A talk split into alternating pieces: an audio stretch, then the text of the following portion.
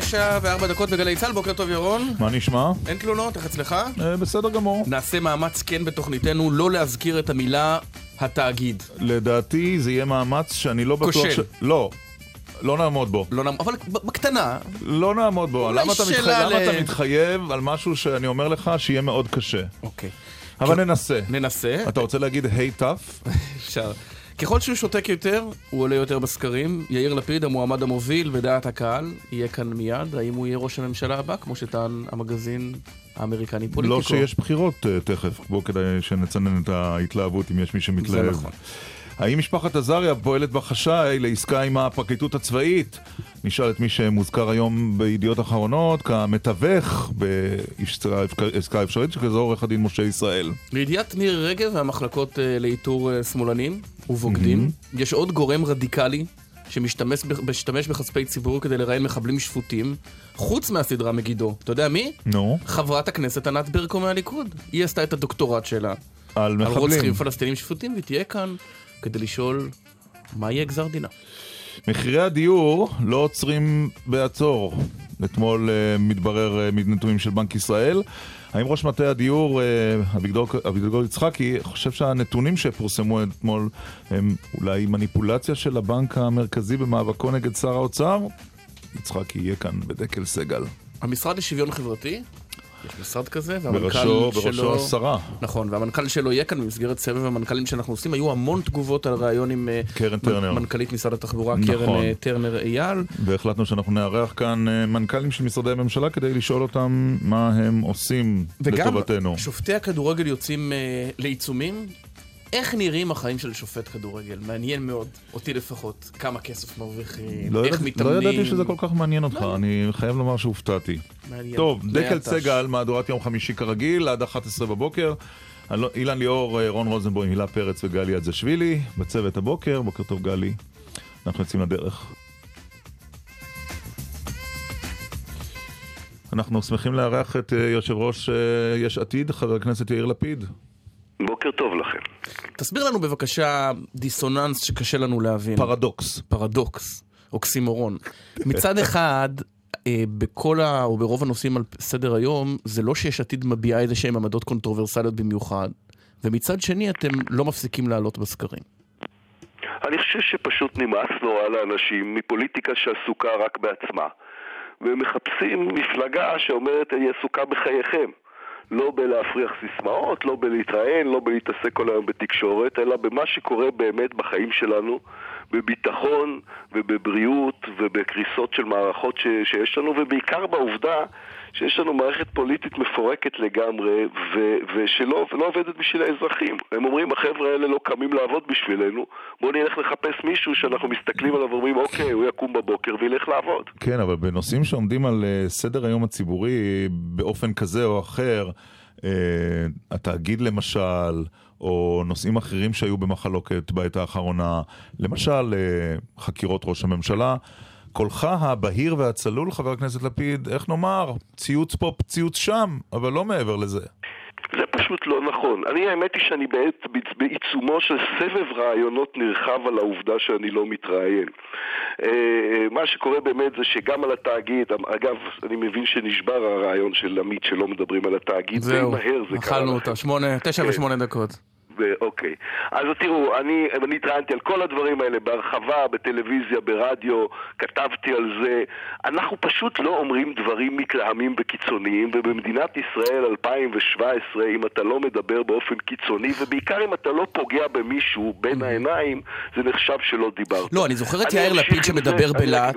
כן, כן, בטח. אני אמשיך עם זה מפני שזו דרכי, זו דרכי, זו דרכה של יש עתיד. מה שהמדינה זקוקה לו זה לא עוד פיצול ושסע ואלימות אחד כלפי השני, אלא משהו מתון והגון והוגן, ושמתייחס בכבוד גם לאנשים שאתה לא מסכים לא, אבל אני-. אני זוכר את אבל יאיר לפיד אף אחד עצמו. מהנושאים שאמרת עליהם לא קרה מצב שלא הגבתי עליו. כן, אבל, אבל אתה יודע, תמיד זה עניין גם של הטון, לא רק של, ה, ש- של התוכן. ו, ונניח, אני זוכר את יאיר לפיד מ-2013 מדבר על החרדים, הוא אומר, אנחנו סיימנו לקבל מאדוני הוראות. זה היה יאיר לפיד עם פשן, עם... עם אה, אני, אני מפנה אותך למה שכתבתי אתמול על הפגנות החרדים, או מה שכתבתי על הבובות התלויות כן, של אבל זה הכי חיילי צה"ל קל, אבל זה הכי קל. במאה שערים. אני, תראה, אני אומר שוב, השאלה היא כזאת, אנחנו, הרי מה התלונה שלכם? התלונה שלכם זה שאני לא תורם את תרומתי לזה שהחברה הישראלית מפרקת את עצמה מבפנים, אני מודה באשמה, אני לא מוכן לתרום את תרומתי לזה, אנסח, אני, אני לא מוכן להשתתף 아... בשיח שמפצל ומשסע וגורם לנו להתפרק מבפנים. אני אנסח את תלונתי אחרת. ואני רוצה לאחד ואני רוצה לגרום לזה שישראלים שלא מסכימים כן. אחד עם השני יהיו מסוגלים לדבר. אני אנסח את uh, תלונתי אחרת. היא לא על זה שאתה לא תורם לשסעים. בוא ניקח למשל את הנושא המדיני. בנימין נתניהו אומר יוזמה אזורית, יאיר לפיד אומר יוזמה אזורית. בנימין נתניהו אומר שלא יהיה שלום בדור הנוכחי, אתה אומר בריאיון שילדינו אולי יעשו את הצעדים בוני האמון. אז בשביל מה להתאמץ כל כך להחליף את נתניהו אם מה שנקבל זה more of the same? אני, אני רק אעשה סדר בדברים. אני, בנושא היוזמה האזורית, אמנם הבאתי אותו לקבינט כבר אה, אה, בממשלה הקודמת, אבל ודאי ששמתי אותו על השולחן לפני נתניהו. אבל זה לא, אני, אני מוכן לוותר על הקרדיט בשביל שיקרה משהו. אתה יודע מה? תשאל את עצמך אם ככה. בסוף, אנחנו לא מדברים, אף אחד לא רוצה לייצר פה אה, מדינת חמאס על אה, שתי דקות מירושלים, ולפיכך כולנו זהירים וכך צריך להיות, וגם אני לא, לא אתן ידי לשום מהלך נמהר. אבל מעבר לזה, אז השאלה היא, השאלה היא את הכוונות, והשאלה אם אנשים יהיו מוכנים לצאת לעבוד. תראה, מה שאתה יודע על בנימין נתניהו, להבדיל ממני, מה שהוא לא שינה עד היום הוא כבר לא ישנה. בעיות שהוא לא פתר עד היום הוא כבר לא יפתור, כי זה מה שקורה כשנמצאים בתפקיד יותר מדי זמן. מתחילים לחשוב שהדבר היחיד שחשוב זה לעשות פוליטיקה במקום לעבוד. אז צריך מנהיגות שתהיה מסוגלת גם לעשות את הדברים שהיא אומרת, לא רק להגיד אותם. זאת אומרת, כל ההבדל הוא שאתה באמת מתכוון לזה ונתניהו לא? תראה, אני לא חושב שבתוך המערכת הפוליטית במרכז, מרכז שמאל, מרכז ומרכז ימין, יש הבדלים גדולים בשאלה איך לגשת לנושא המדיני.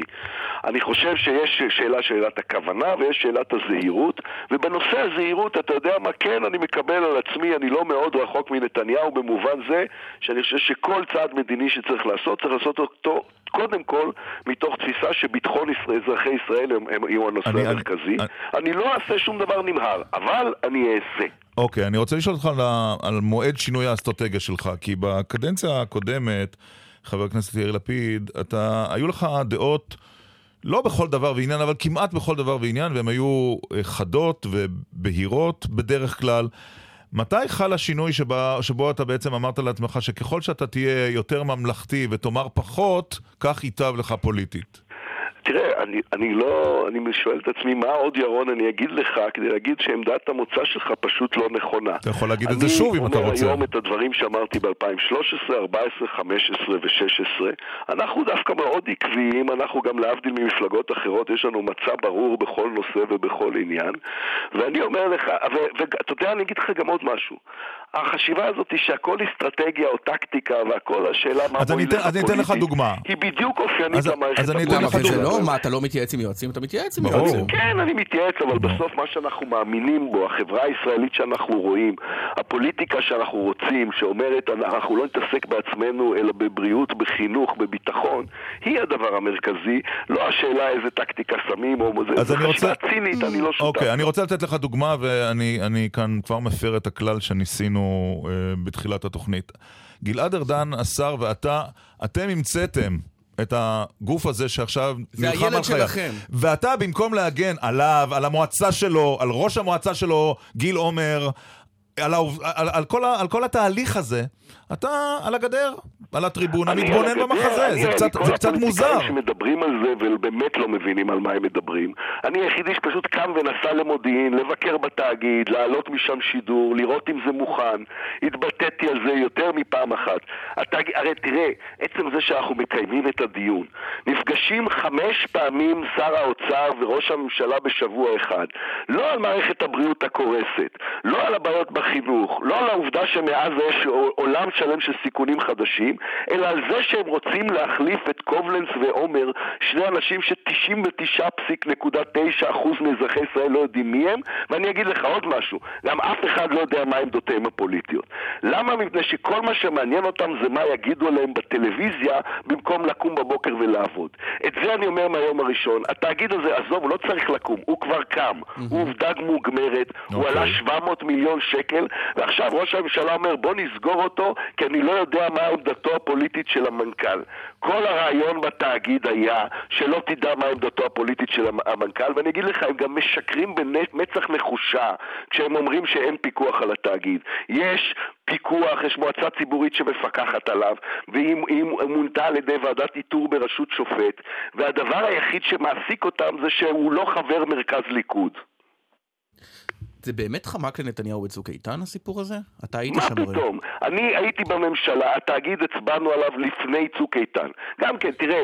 אה, אה, לא, אז מה אה, קרה פתאום? אתה היית שם, מה קרה? אפשר להניח שעיתונאים במדינת ישראל, בוודאי עיתונאים שעסוקים היום בהגנה בתנאי ייאוש על חופש הביטוי יבדקו פרטים. אומר ראש הממשלה, זה חמק לי מתחת לרדאר בצוק איתן. על התאגיד הצבענו והעברנו אותו בממשלה לפני צוק איתן. ראש הממשלה ישב לצידי, ב... ליד, לא, מולי למעשה, בשולחן הממשלה, והרים ידו, הסביר את חשיבות העניין, הצביע בעד הקמת התאגיד. כל זה קורה okay. אוקיי. לפני צוק איתן. אני רוצה להציע לך כאן, חבר הכנסת לפיד, אם אתה תיאות, להרוג ברכות את הרעיון של ממשלה חלופית בכנסת הנוכחית. בבקשה. זה אפילו לא רעיון, אין לזה שום התכנות. אמרתי, ברכות. קחו דף, קחו עת, תנסו לבדוק אם יש 61 ח"כים. אה, יש 61. לא, אני אגיד לך איך. אין 61 ח"כים, כי לא נקים ממשלה במדינת ישראל בקולה של חנין זועבי. לא, מאה אחוז. אה, אה, וגם לא, וגם לא אה, חבר הכנסת אזברגה, אחר כך חדש. אבל אתה יודע למה זה מוזר? כי אתה שאומר שאין עכשיו אפשרות טכנית לעשות את זה, מציע לנו שאתה תהיה ראש ממשלה אחרי הבחירות הבאות בגלל אותה קואליציה בדיוק, עם המחנה הציוני לא, אני לא מציע, אני ראיתי אותך אומר את זה בטלוויזיה, אז אה, עמית, זה שאמרת משהו בטלוויזיה לא הפך אותו לנכון. אני אמרתי פעם אחר פעם, okay. אוקיי. שאם אני אבחר לראשות הממשלה, הטלפונים הראשונים, הטלפון הראשון יהיה לליכוד, והטלפון השני יהיה לעבודה, ואנחנו נקים ממשלת אחדות בישראל, מפני שזה מה שמדינת ישראל ועם ישראל זקוקים לו.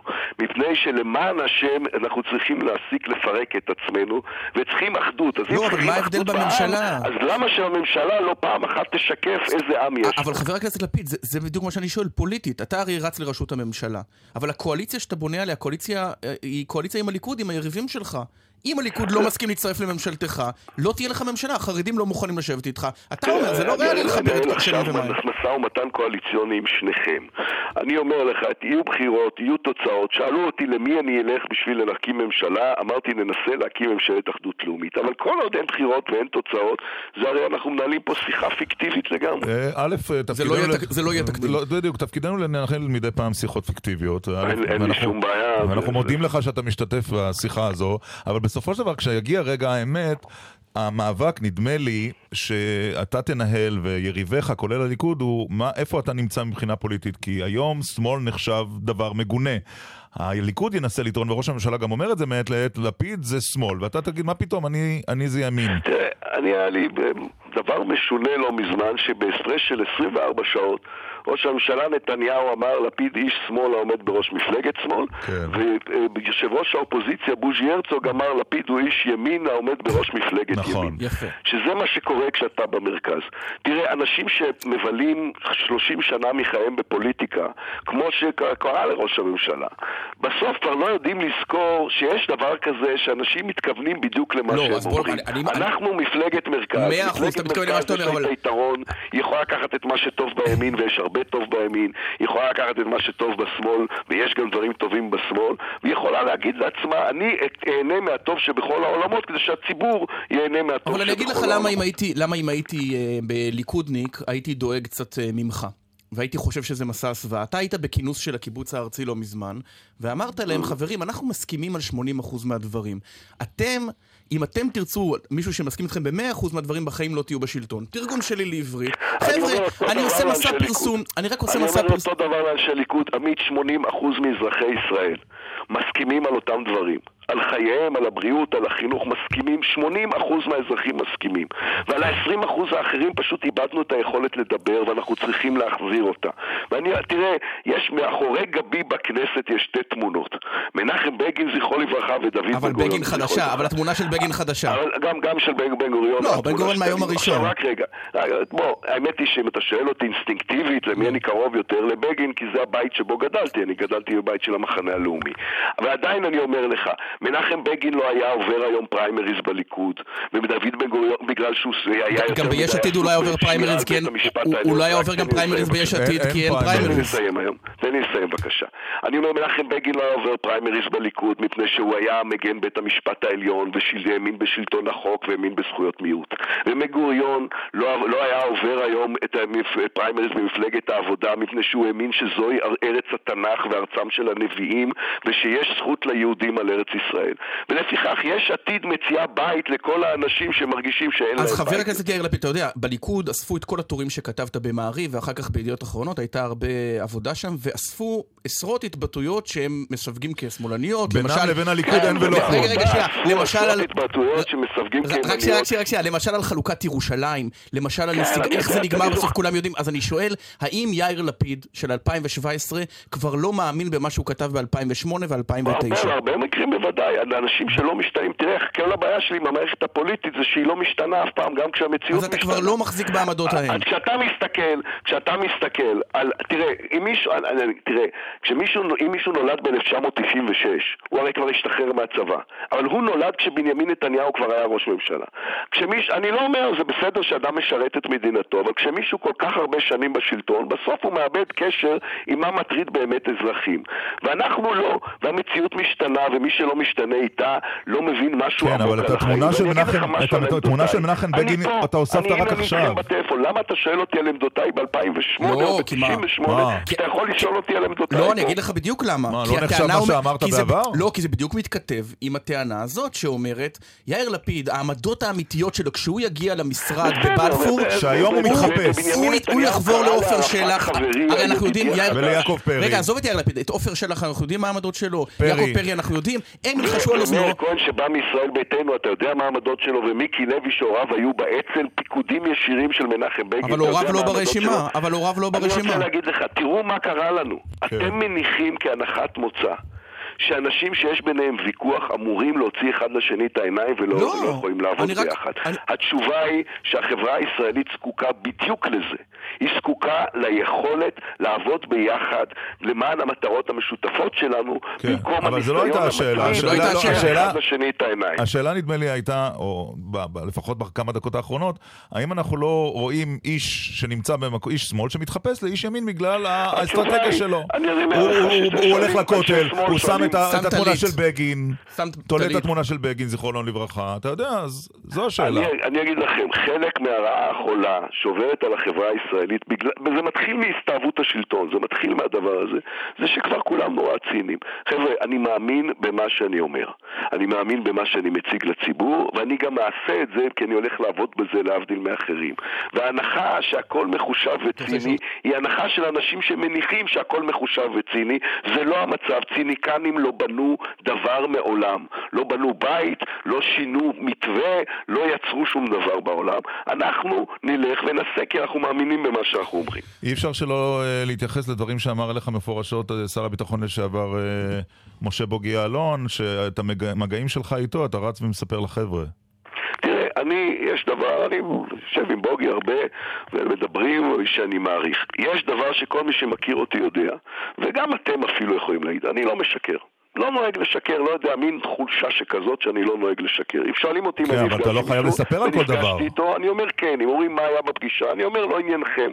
וזה בסדר, והשארתי את זה עם בוגי והוא זהו. מקבל את זה, ואני חושב שהוא אפילו מחבב את העניין שהוא משוחח עם אדם שלא משקר, מפני שזה חידוש גדול בתוך לא, לא, המערכת. החיבוב הזה לא נשמע, לא בלט, הוא לא הצליח להסתיר את החיבור את הזה. החיבוב, בדיוק. בסדר, אז אני, אני אומר לכם, אני מדבר עם כולם, עם כל האנשים שבמערכת, עם כל כן. האנשים שאולי יהיו במערכת, זה תפקידי. טוב, עכשיו, אה, לקראת סיום לגבי חקירות ראש הממשלה, היה פרסום מאוד מעניין בשבוע שעבר של אה, גידי וייץ, שעסק... אה, בהארץ, שעסק אה, במה שנראה כמו כתבות חיסול נגד בנט. אתה לא סבלת אף פעם מכתבות חיסול בידיעות אחרונות, נכון? פונקת שם. אני, תראה, אני לא, לא לוקח מספיק ברצינות כתבות בשביל להרגיש מחוסל או לא מחוסל על ידיהן. אני חושב שהציבור הישראלי חכם מספיק בשביל להבין מה הוא קורא ומה הוא לא קורא. הרעיון שמסיבות לא כשרות, היו כתבות, הוא רעיון בעייתי מאוד. אני אמרתי כבר בעבר, לא יכול להיות שראש ממשלה ומו"ל של עיתון גדול יושבים ומנהלים את השיחות אם הם אכן, זאת אומרת, מה ששמעתי בהקלטות, כן. זה, זה סחר מכר בחופש הביטוי ובדמוקרטיה. ואני גם אגיד לכם משהו, למען השם שראש ממשלת ישראל יפסיק להתקש... להתעסק בתקשורת כל היום. מה זה חשוב? אתה ראש הממשלה, למה זה כל כך חשוב? מה כתבו עליך בעמוד 17? לך לעבוד, יש כל כך הרבה הופתעת מתוכן. השיחות בינו לבין מו"ל ידיעות אחרונות, אה, חבר. הכנסת לפיד? הופתעתי, התאכזבתי, כעסתי. התאכזבת גם מנוני מוזס? מאוד לא, בוודאי, מה, זה שיחות שאסור להם להתנהל. אסור לשיחות כאלה להתנהל בשום מדינה, אם היינו קוראים את זה על, על אנגליה או על גרמניה, היינו אומרים איך, איך יכול להיות שראש הממשלה עדיין בתפקידו? טוב, אבל אנחנו לא באנגליה. אהוד ברק, אה, אתה עוקב אחרי המתקפה החריפה שהוא מנהל נגדך לאחרונה? הוא אומר, אה, המגיש מערוץ 2, אה, רוח וצלצולים. מה, אתה יודע מה, בסדר, אני כנראה, אני מעריך את אהוד ברק יותר ממה שהוא מעריך אותי, יש לו זכויות רבות, היה רמטכ"ל מצוין. זהו. כן. היית לא רוצה- היית רוצה- היית- במיוחד, אבל היה רמטכ"ל. אבל לא היית רוצה לראות אותו חוזר לפוליטיקה. אני לא מבין, תראה, כל אדם שיש לו מה לתרום ושרוצה לתרום, אנחנו צריכים לעודד את זה, כולל אנשים שאנחנו לא מסכימים איתם. אגב- אני יודע שזה מורכב, אבל זה די, נו, המוטו. אבל אתה יודע, אנחנו... הוא עשה אגב עוד כמה דברים חוץ מלהיות. רמטכ"ל, מה, למשל אה, הנסיגה מלבנון אה, חרוטה על שמו של ראש הממשלה ברק, לדוגמה. והרבה מאוד מבצעים שהציבור לא יודע עליהם. אני אומר, צריך לתת, צריך לתת בכלל. צריך לא כל היום לחפש איך להכניס לאנשים. ה- ה- אחת הבעיות, אני אומר לכם, זה כבר העובדה שלא מפרגנים בישראל, יצא כבר מתרבות והפך להיות בעיה בכלכלה, והפך להיות בעיה, אפילו בביטחון יש בעיה עם זה, ובוודאי בחיים הפוליטיים. עוד- עוד- צריך לפרגן יותר, עוד אף אחד לא מת אוקיי. מזה שפרגן. לנו קשה כאן באולפן, אבל אנחנו ננסה בהמשך. אה, חבר הכנסת לפיד, עוד מילה אחת, ש... אה, או חוקה שלכם שאתם לא ממש עומדים בה, וזה הנהגת דמוקרטיה ביש, ביש עתיד. זה לא יקרה, נכון? אנחנו הודענו, שכמו, אגב, כמו שהיה בעבודה ובליכוד, שגם הם בעשרות השנים הראשונות שלהם, לא היה שם פריימריז. אה, כלומר בעוד מזכיר. 20-40 שנה יהיה. נבוא אליך ב-2072. ב-2021, שזה יצא הכל ביחד שמונה שנים מיום הקמתה של יש עתיד, התכנסו 100 המייסדים של יש עתיד להחליט לאן הולכים. שאנחנו. זוכרים, אה, אבל אני רוצה להגיד לך משהו. לפני שמדברים איתי על פריימריז בתור אה, אה, דוגמה לדמוקרטיה, אני מזכיר לך שיש כרגע אנשים במעצר בית על זה שבסחיטה באיומים, יש חשד נו. שבסחיטה באיומים הם אה, אה, הכריחו אנשים להתפקד לפריימריז בליכוד כדי שהם כן, אבל יש- יצביעו לטובת אבל- אלה שסחטו אותם. אבל יש משהו פגום בלראות... הדמוקרטיה? לא, זה לא הדמוקרטיה, אבל בטוח שיש פתרון ביניים. ויש משהו מטריד, משהו, גם יש משהו אני מטריד, רק שנייה. מסדרת, אני מסכים שוועדה מסדרת היא לא פתרון אידיאלי.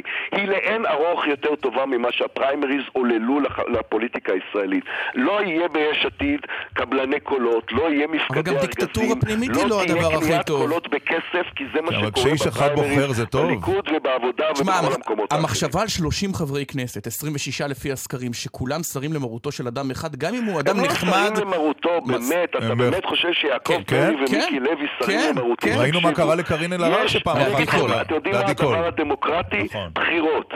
הציב... הרשימה של יש עתיד מוצגת לציבור והוא יכול להחליט בבחירות אם הוא בוחר בה נכון, או לא אבל בוחר הם לא בה. יכולים אני מכיר לבחור דבר הם מצביעים אחרת. יותר.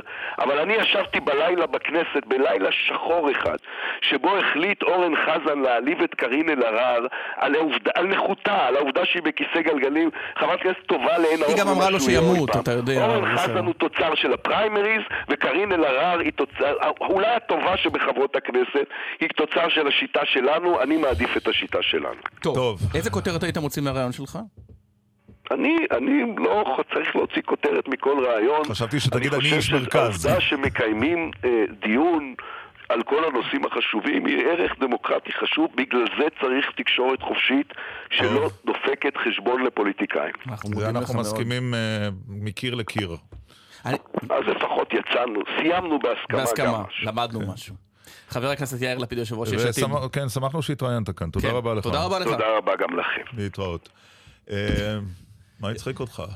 זה נראה לי מחוייך קולך. כל כך מיומן, זה מדהים. נכון? תשמע, אני חושב שהוא האיש עם משמעת קמפיין הגבוהה ביותר בישראל. אני לא יותר. יותר מנתניהו. מנתניהו? כן, כבר בשלב הזה יותר מנתניהו. אבל נתניהו מיומן תקשיב, יותר. זה לנתניהו יש שתי- שני עשורים פור עליו אה, בסדר, השנה מיומנות אה, 2017. איך הוא תקשורתית. אמר, אה, גם במפא"י לא היו ב-40 שנה הראשונות פריימריז. כן, נח- נחזור אליו בעוד 30 שנה. כן. יש ציוצים, תכף כן. תסתכל. יש? כבר עכשיו? טוב, יש כרגיל עם לפיד. כן. יש, אה, יש אה, בוא לא נאמר מעט תגובות. שהמון כותרות לא היו לנו. נכון, אבל הרבה תגובות היו. נודה ביושר. כן. אגב, אתה יודע שנתניהו, Mm. שאדם שהוא מומחה גדול באיתור אויבים, גם כשלפעמים הם לא אויבים, הם עוד לא אויבים. אה, ומי שלא מאמין שישאל את גלעד ארדן למשל, אני חושב שהוא עושה הערכת חסר של לפיד. אני, למה? אני לא, לא. רואה במבחן ההיסטוריה.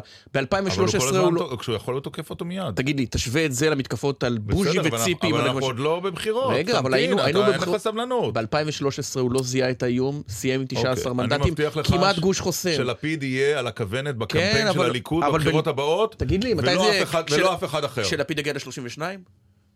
אה, מעכשיו והלאה. אוקיי, נראה. טוב. טוב, אני, אני חושד שם ש... מתי יהיו בחירות, אגב? מתי נוח לך? אני אה, אני ערוך לכל- בכל שלב. יפה, אגב. אתה ערוך בכל שלב. אה, ישראל, תצחקו על לפיד עד מחר, הוא למד מהגדול מכולם, נתניהו איך נבחרים, אתם תצחקו על הקלישאות והוא יצחק לבלפור. נחמיה כותב, לפיד על שיחות נוני ביבי, אלה שיחות שאסור להן להתנהל, לא, כי טובות הנאה בעיתון שמריץ אותך צריכות להתנתן משתיקה, מותר רק לקרוץ. אה, אשטג דקל סגל למי שרוצה.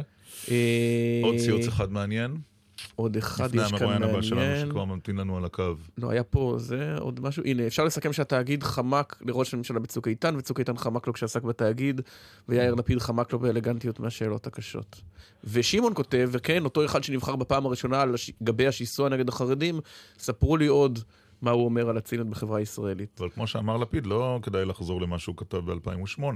צריך לשאול אותו על מה הוא אומר וכותב כן? ב-2017. טוב, אה, סיפור שמתפרסם הבוקר בידיעות אחרונות בעמוד הראשון על ידי אה, אה, יוסי יהושע, שעורך הדין משה ישראל פצח במלאכת תיווך בין משפחת עזריה לבין הפרקליטות כדי לבטל את הערעורים ההדדיים ואולי להשיג אה, המתקת עונשו של החייל שהורשע בהריגה. שלום לעורך הדין משה ישראל. בוקר טוב לך. מצד אחד, עורך הדין יורם שפטל אה, משמיץ, מחרף, מגדף. מצד שני, אתה מנהל משא ומתן. אז אה, איך אנחנו מיישרים את הסתירה הזו?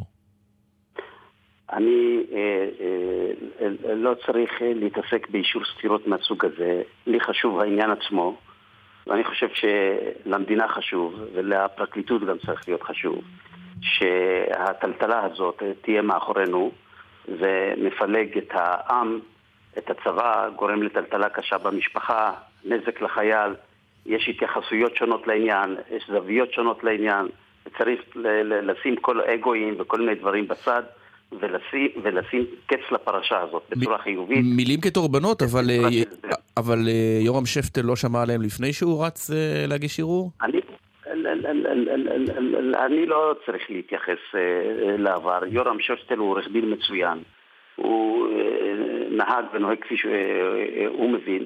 יחד עם זה, כולם צריכים להבין, ולדעתי גם שפטל אה, היה מעדיף שיהיה הסדר, אה, שישים קץ לטלטלה הזאת. אז למה הוא רץ להגיש ערעור? ושיקל עם החייל. אבל אז. אז למה אתה לא פשוט פונה לשפטל בלי צורך בכל הפרסום ואומר, בוא תסיר את הערעור, נלך לכיוון אחר, ואתה יודע, ונסייע לחייל בדרך כזו. אם אתה חושב, אתה בעצם חושב שזה היה טעות להגיש, אמרת שהיה טעות להגיש לא, ערעור. לא, לא אמרתי, לא, אוקיי, לא, אז לא, טעיתי. לא אמרתי את זה, כך ואני לא פירשתי. מתייחס לעבר, ושפטל הוא לא רק צד אחד בעניין, יש גם את הצד של הפרקליטות, ובשביל אה, אה, צריך שניים לטנגו. להגיע להסדר, בשביל להגיע להסדר במצב הנוכחי, אה, יש ערעורים משני הכיוונים, אז אה, שני הצדדים צריכים לפעול אה, בעניין הזה כדי שיהיה הסדר. אבל איזה אפשרות יש באמת להמתקת העונש? אתם אתם אומרים, אנחנו מוכנים למשוך את הערעורים בתנאי שיומתק העונש. אתם מתכוונים בהליך משפטי, או שזה יבוצע דרך חנינה, הליכים אלוף פנימיים בצבא? פיקוד, רמטכ"ל, נשיא. ההליכים האלה אה, כולם מצויים בחוק והסמכויות קיימות. אם יש רצון טוב, אפשר למצוא את הדרך. ואתה- ואני ברשותכם לא אכנס כרגע לפרטים אם זה בדרך כזאת או בדרך אחרת. אז- אתה יודע, אבל יש דבר להיות רצון טוב מצד כולם. יש דבר רצון משונה, טוב אבל... לטובת המדינה ולטובת כולם. יש דבר משונה, עורך הדין אה, משה ישראל, שכל מגע שלכם עם הפרקליטות הוא מיד מתפרסם. אם רוצים להגיע להסדר, אז לא רצים ומספרים לחבר'ה אה, ומפרסמים, אתה יודע. אוקיי. אז, אז, ירון, מה, מה אה, אתם מרוויחים בזה? כי ירון, גם כשהיו עורכי הדין הקודמים שהתפטרו, כשהם נשאו ונתנו, או היה גישוש, מיד זה נחשף. ככה לא עושים באמת... אה, ירון, הסכמים ירון. מאחורי הקלעים. ירון, אני נמצא כבר אה, אה, חודש בעניין. אוקיי. לא פרסמתי דבר ולא יזמתי דבר, וחבל לי שזה יתפרסם. מאחר ושזה יתפרסם, אני עונה בקצרה ולא נכנס לגוף העניין. איפה עומד, זאת אה, התשובה שלי לשאלה שלך. איפה עומד כאן שר הביטחון אביגדור ליברמן? לא, אני לא מוכן להתייחס לזה. למה? סליחה. ככה? כי אני חושב שכמו שאני, כמו שאתה בעצמך אמרת לפני דקה, שדברים כאלה, אם רוצים, עושים ב, ב, לא בחצוצרות וברעיונות לתקשורת. לא, אני, אני, אתה יודע, אני מתעדכן אה, באמצעות התקשורת, אין לי אה, מקורות אוקיי. אחרים. אוקיי. ואני רואה שכל אוקיי. ניסיון, כל ניסיון תיווך מיד מתפרסם, וברגע שזה מתפרסם זה נופל. טוב, אני לא שמעתי על אה, ניסיונות תיווך, אבל בוא נעזוב את זה עכשיו. פניי לעתיד. ובעזרת השם אנחנו גם נצליח. אבל התנאי לכך ש... שהערעור אה, של, של החייל אלאור עזריה יוסר, הוא שהפרקליטות תסיר את הערעור שלה, וגם שהיא תתחייב לתמוך בהמתקת העונש, אני הבנתי נכון? אני, ירון, ברשותך, אה, באמת, כמו שאמרת, אה, תנו לי לעסוק בזה בלי התקשורת. אוקיי. אני מצטער. תודה רבה לך. קצת מוזר, אז רק שאלה אחרונה, שרון גל היה בסוד העניינים אה, מאז יציאתו מבית האח הגדול? או שאתם אני לא מתייעצים איתו? זה כל מה שאני מוכן לומר לך כרגע. זאת אומרת שהמגעים היו עוד לפני יום שלישי האחרון, לפני שלשום, זה לא משהו שנולד אתמול בבוקר. אני הייתי בתמונה אה, לפני שלשום. עוד קודם, יפה. טוב, עורך. הדין משה ישראל, מגשר מטעם אלאור עזריה, תודה רבה לך. תודה, תודה, כל טוב, ביי. צפית בסדרה מגידו? לא, אני מודה. אתה צפית? אני, אני מחכה לראות אם זה חוקי או לא, אני לא יודע, אני לא רוצה ככה להיות מסומן כבוגד, Hmm, אוקיי. שמאלן. אה, אבל יש מישהי שביצעה עוול אה, דומה, אה, לידיעת המחלקה לאיתור בוגדים, שהוקמה לא מכבר במשרד התרבות. שלום לחברת הכנסת ענת ברקו. דוקטור ענת ברקו. שלום וברכה, ירון ועמית. מירי בכלל רגב- לא דומה, אבל לא משנה. אז זהו, מה- למה לא דומה? כי אני אה, ביצעתי מחקרים עם תובנות מאוד עמוקות, שגם אה, משרתות את כוחות הביטחון, את כולנו, ונותנות הצצה לעולם הפנימי שלנו. את כתבת את הדוקטורט שלך באוניברסיטת בר אילן בנושא, נכון? אני, אני כתבתי, אה, אני עשיתי מחקרים במשך 20 שנה מהמם. שעסקו במחבלים מתאבדים ושולחיהם. הדוקטורט שלי עוסק בשיפוט המוסרי של משלחי המתאבדים של האינתיפאדה הראשונה, ועשיתי חמש שנים מחקר באגף הנשים, באגפי הנשים, בכלא, בכלא השרון. אז מה ההבדל בין מחקר, אבל בעצם- מה ההבדל, דוקטור חברת הכנסת בר- ברקו, בין מחקר אקדמי לבין סדרה תיעודית שמתעדת את, ה, את מה שקורה בין כותלי כלא מגידו? זו בעצם מהותה של הסדרה. אני אה, לא ראיתי את הסדרה, אז אין לי שום אה, רצון להתייחס אליה. אני יכולה להגיד לכם מה אני באופן כללי, מה התובנות שלי לגבי המאסר או האופן שבו כולאים אסירים ביטחוניים ועל הדברים הללו. תראה, מאוד, אה, אני אתן לך את הדוגמה הכי טובה. אה, אני זוכרת שיום אחד ראיינתי אסיר אה, שיש לו 46 מאסרי עולם מצטברים. אני באותו זמן הייתי גם קצינה אה, בצבא בפיקוד הדרום, ושנתיים קודם לכן נרצחה חיילת שהלכה לעשות טופס טיולים בעזה, באוגדת עזה, כשהיא עמדה בצומת אשקלון. היא הלכה לעשות טופס טיולים כדי להתחתן. הוא סיפר לי על החיים האישיים שלו, על האהבה שלו, על זה שהוא נפרד מאשתו כדי לאפשר לה להקים את החיים שלה. זה נשמע ממש טוב, אבל צריך להציג גם את האופן הזה שבעצם הוא קטל חיים של אה, הרבה מאוד אנשים. אבל, אבל מה ההבדל... ומה שעומד... אבל חברת הכנסת ברקו, אני באמת לא מצליח להבין מה ההבדל, הרי הסדרה, מגידו, לא מהללת את הרוצחים. כמו שספרים אחרים, את יודעת, נכתבו פה ביוגרפיות על היטלר כן. בעברית. נכתבו פה ספרים על הגרועים שבמחבלים. אה, אה, הסדרה פאודה, צוררים. הסדרה פאודה עוסקת אני, בחלק אני גדול לא מהמחבלים. יצאתי, אני לא יצאתי, רק רגע, בואו נשים את הדברים על השולחן. אני לא ראיתי, לא צפיתי בסדרה, ואני לא יוצאת נגד הסדרה. אוקיי, אז אין... אני אומרת מהמם. שחשוב שאנחנו נקבל, שאנחנו נדע באיזה אופן ה- האנשים הללו מתנהלים בכלא. כן. על כך שיש הבדל משמעותי ביותר בין התנהלות פרטנית כן. של אסירים פליליים לבין אה, דבוקות וקבוצות של אסירים נכון, ביטחוניים. אבל זה מה שהסדרה עושה, אז מה- דרך אז מה- זה טוב- אז זה טוב הדובר. אני שנחשף. חושבת שזה חשוב. אוקיי, אז מה שאני מבין, אני חושבת שחשוב שנחשף לדברים הללו, חשוב שנדע. גם במחקרך וגם בסדרה. נכון? תראה, אני לא שמה את הסדרה ואת מחקרי באותה רמה, כי אני במשך 20 שנה ישבתי שם ימים שלמים ו- ו- ו- חקרתי... לא, אני מדבר על הצורך להיחשף, אני לא, אני לא אמרת, אני לא, אני גם לא יודע גם במשך כמה זמן הסדרה צולמה, אני מדבר על, על העניין כן. העקרוני שעליו הצבעת, על הצורך לחשוף את מה שקורה לעינינו, עיני הציבור, שזה כן חשוב בעינייך. בעיניי חשוב שנדע מה קורה בבתי הכלא ומה קורה בקרב אסירים ביטחוניים ומה קורה, מה האינטראקציה בין האסירים הביטחוניים לרחוב הפלסטיני ו, אה, וגם חשוב שנדע שיש ביקורים מעזה אה, לאסירים ביטחוניים למרות שהדר גולדין ואורון שאול אה, עדיין אה, גופותיהם נמצאים בידי החמאס. אבל... חשוב שנדע את כל הדברים אבל האלה. אני, אבל, אני לא מצ... אבל, אני לא... אבל אני לא מצליח להבין. אנחנו רואים מחבלים, חלקם יוצאים מהסדרה הזאת די שקרנים. הסדרה הזאת לא עושה איתם חסד. אז נכון שטלוויזיה הופכת אנשים לגיבורים הרבה פעמים וכולי. אז, לא, אז לא נשמע על דברים כאלה?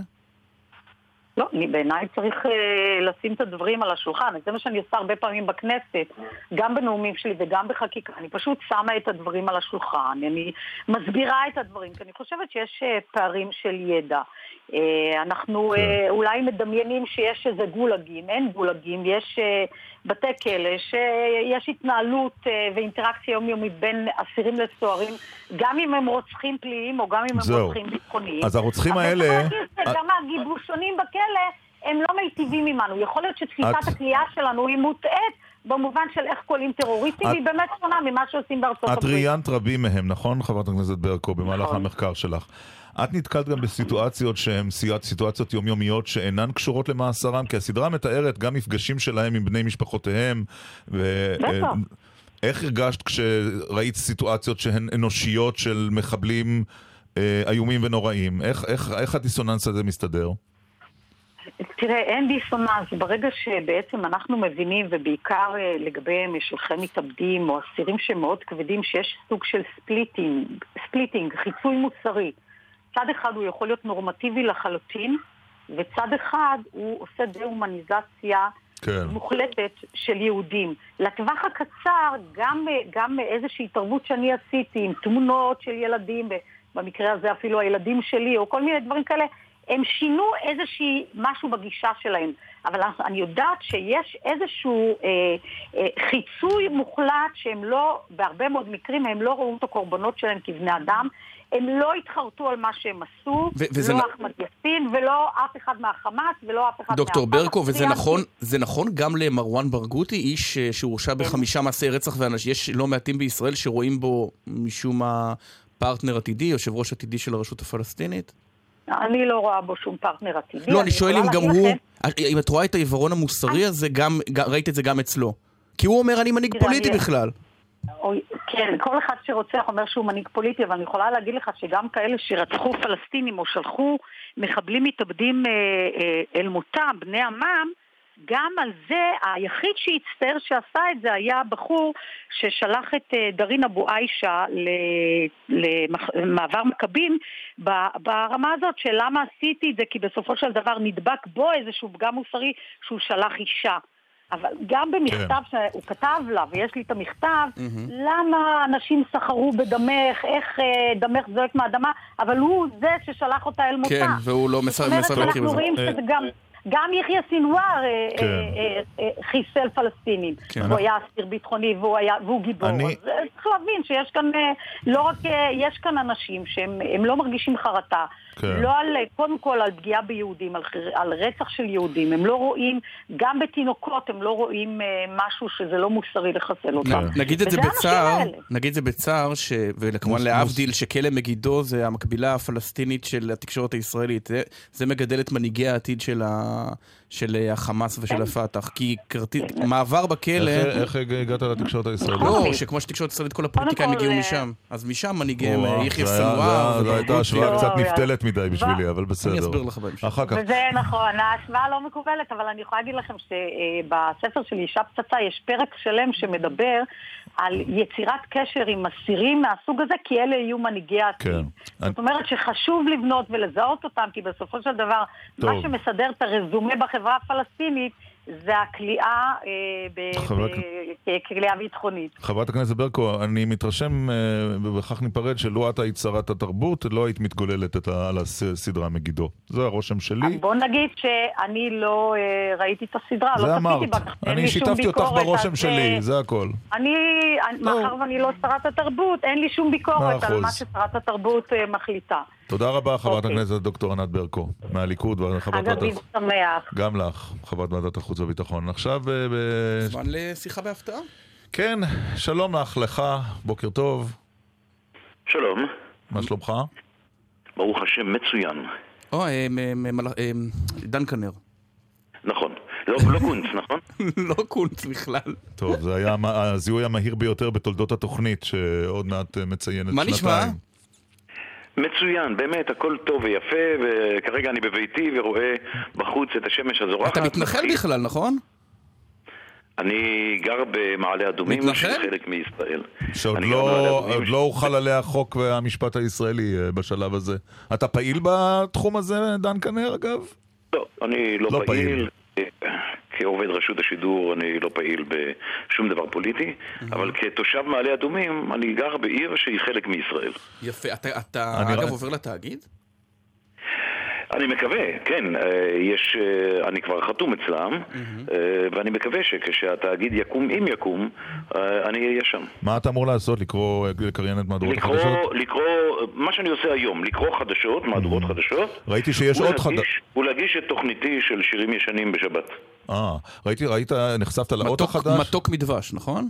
צפיחית נכון. בלבד. צפחית ודבש. זה- לא, לא, לא זה ולא זה. אה, אוקיי. זה הפרודיה, נכון? היה פחית בדבש ברשת ג', כשהיא עברה, כשרשת ג' הפכה לעברית, עברנו לרשת ב' וזה נקרא מתוק מאז.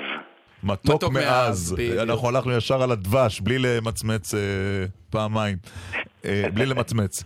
אה, אה, אה, אתה הרבה מאוד שנים ברשות השידור. כמי שלא נמצא עכשיו בחזית המאבק, איך אתה רואה את מה שקורה אה, לעובדים מול התאגיד? קשה, האווירה קשה מאוד, המתח גדול. נדמה לי שאין אחד, גם אלה שעוברים לתאגיד כמוני, בלי קשר לתאגיד עצמו, שאיננו דואב על כך שהבית שהיה ביתו במשך עשרות שנים, לעיתים אפילו בית ראשון, לא רק בית שני, אה, מתפרק לנגד עיניו. חבל. אתה במשך הרבה מאוד שנים היית אה, סמל לקונסנזוס ישראלי, אה, דן כנר. אפשר לומר את זה, נכון? בלי...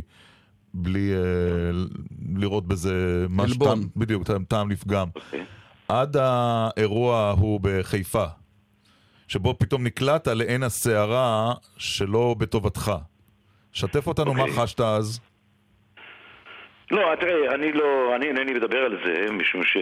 איך אתה אמרת לפני רגע, קונצנזוס זה אתה אמרת. כן. אני לא נוהג לא להשמיץ אחרים ולא להטיל אשמה על אחרים, אז בוא נעזוב את זה ונשאיר את זה כמו שזה. ר- רק נשאל, האם ברגע לאחר שאמרת את הטקסטים האלה, הגעת עם עצמך להחלטות? בטקסים הבאים אני לא אקרא טקסטים שנויים במחלוקת. אה, לא, לא, לא, להחלטות הגעתי עוד לפני שקראתי את זה. זאת אומרת, הזהרתי את נותני הטקסט שדרשו לא לשנות מילה, שזה עלול לפגוע לא רק בי, אלא גם במי שמדובר בו, והם מהשיקולים שלהם, שקיבלתי אותם, משום שמי שנותן את הטקסט הוא הבוס שלך באותו רגע, והוא גם אמור לדעת מה הוא עושה, וקראתי את זה.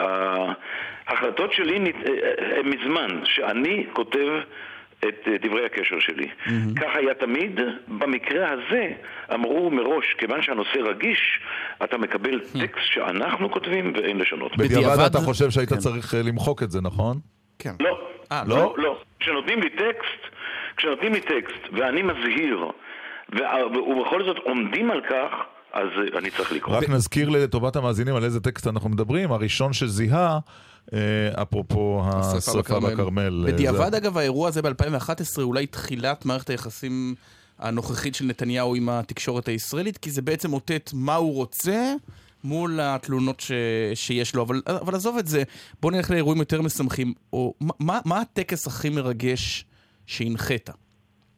או, אתה יודע מה? המהדורה אני- הכי מרגשת שקריינת. לא, לא, לא.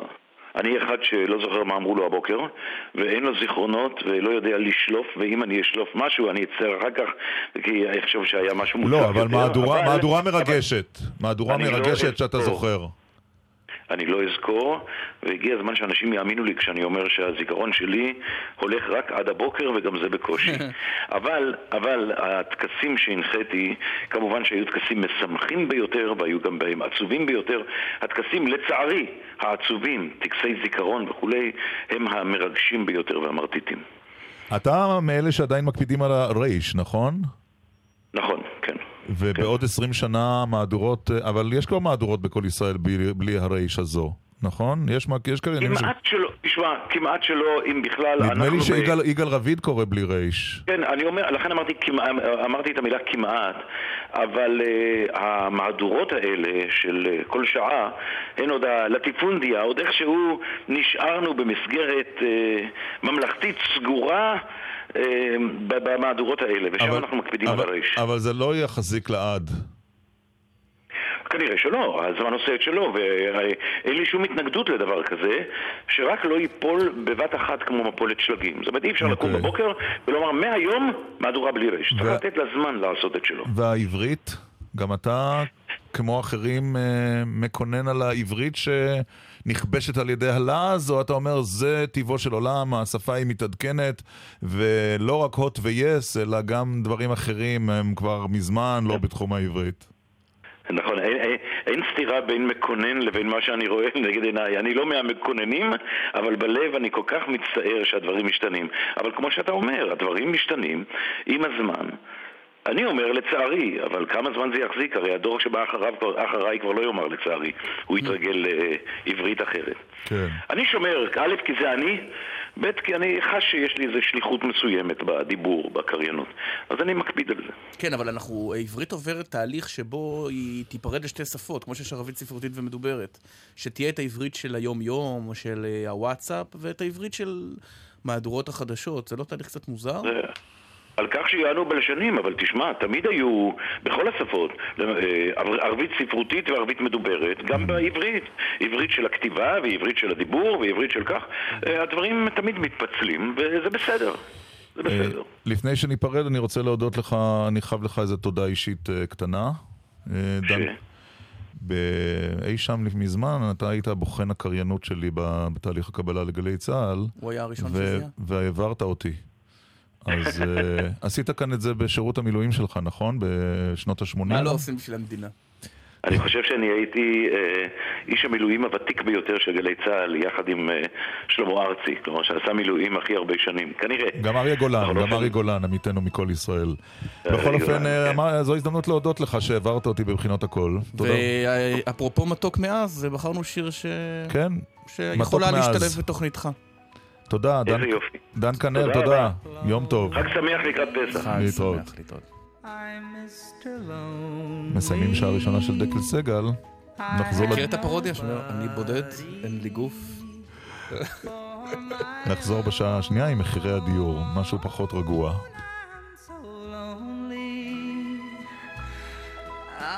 Mr. Lonely. Wish I had someone to call on the phone. Now I'm a soldier, a lonely soldier, away from home through no wish of my own. That's why I'm lonely. I'm Mr. Lonely. I wish that I could go back home. Letters, never a letter. I get no letters in the mail.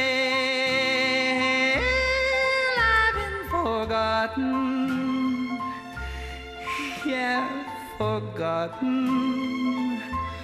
Oh, how I wonder, how is it I feel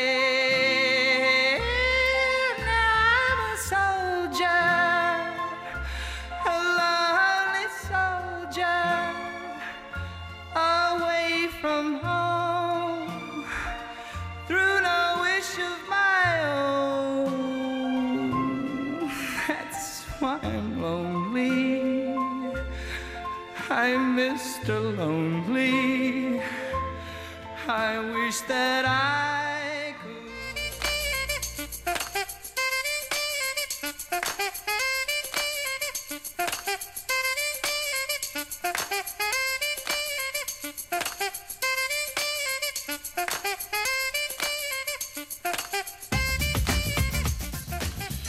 עשר וחמש דקות כמעט בגל"צ.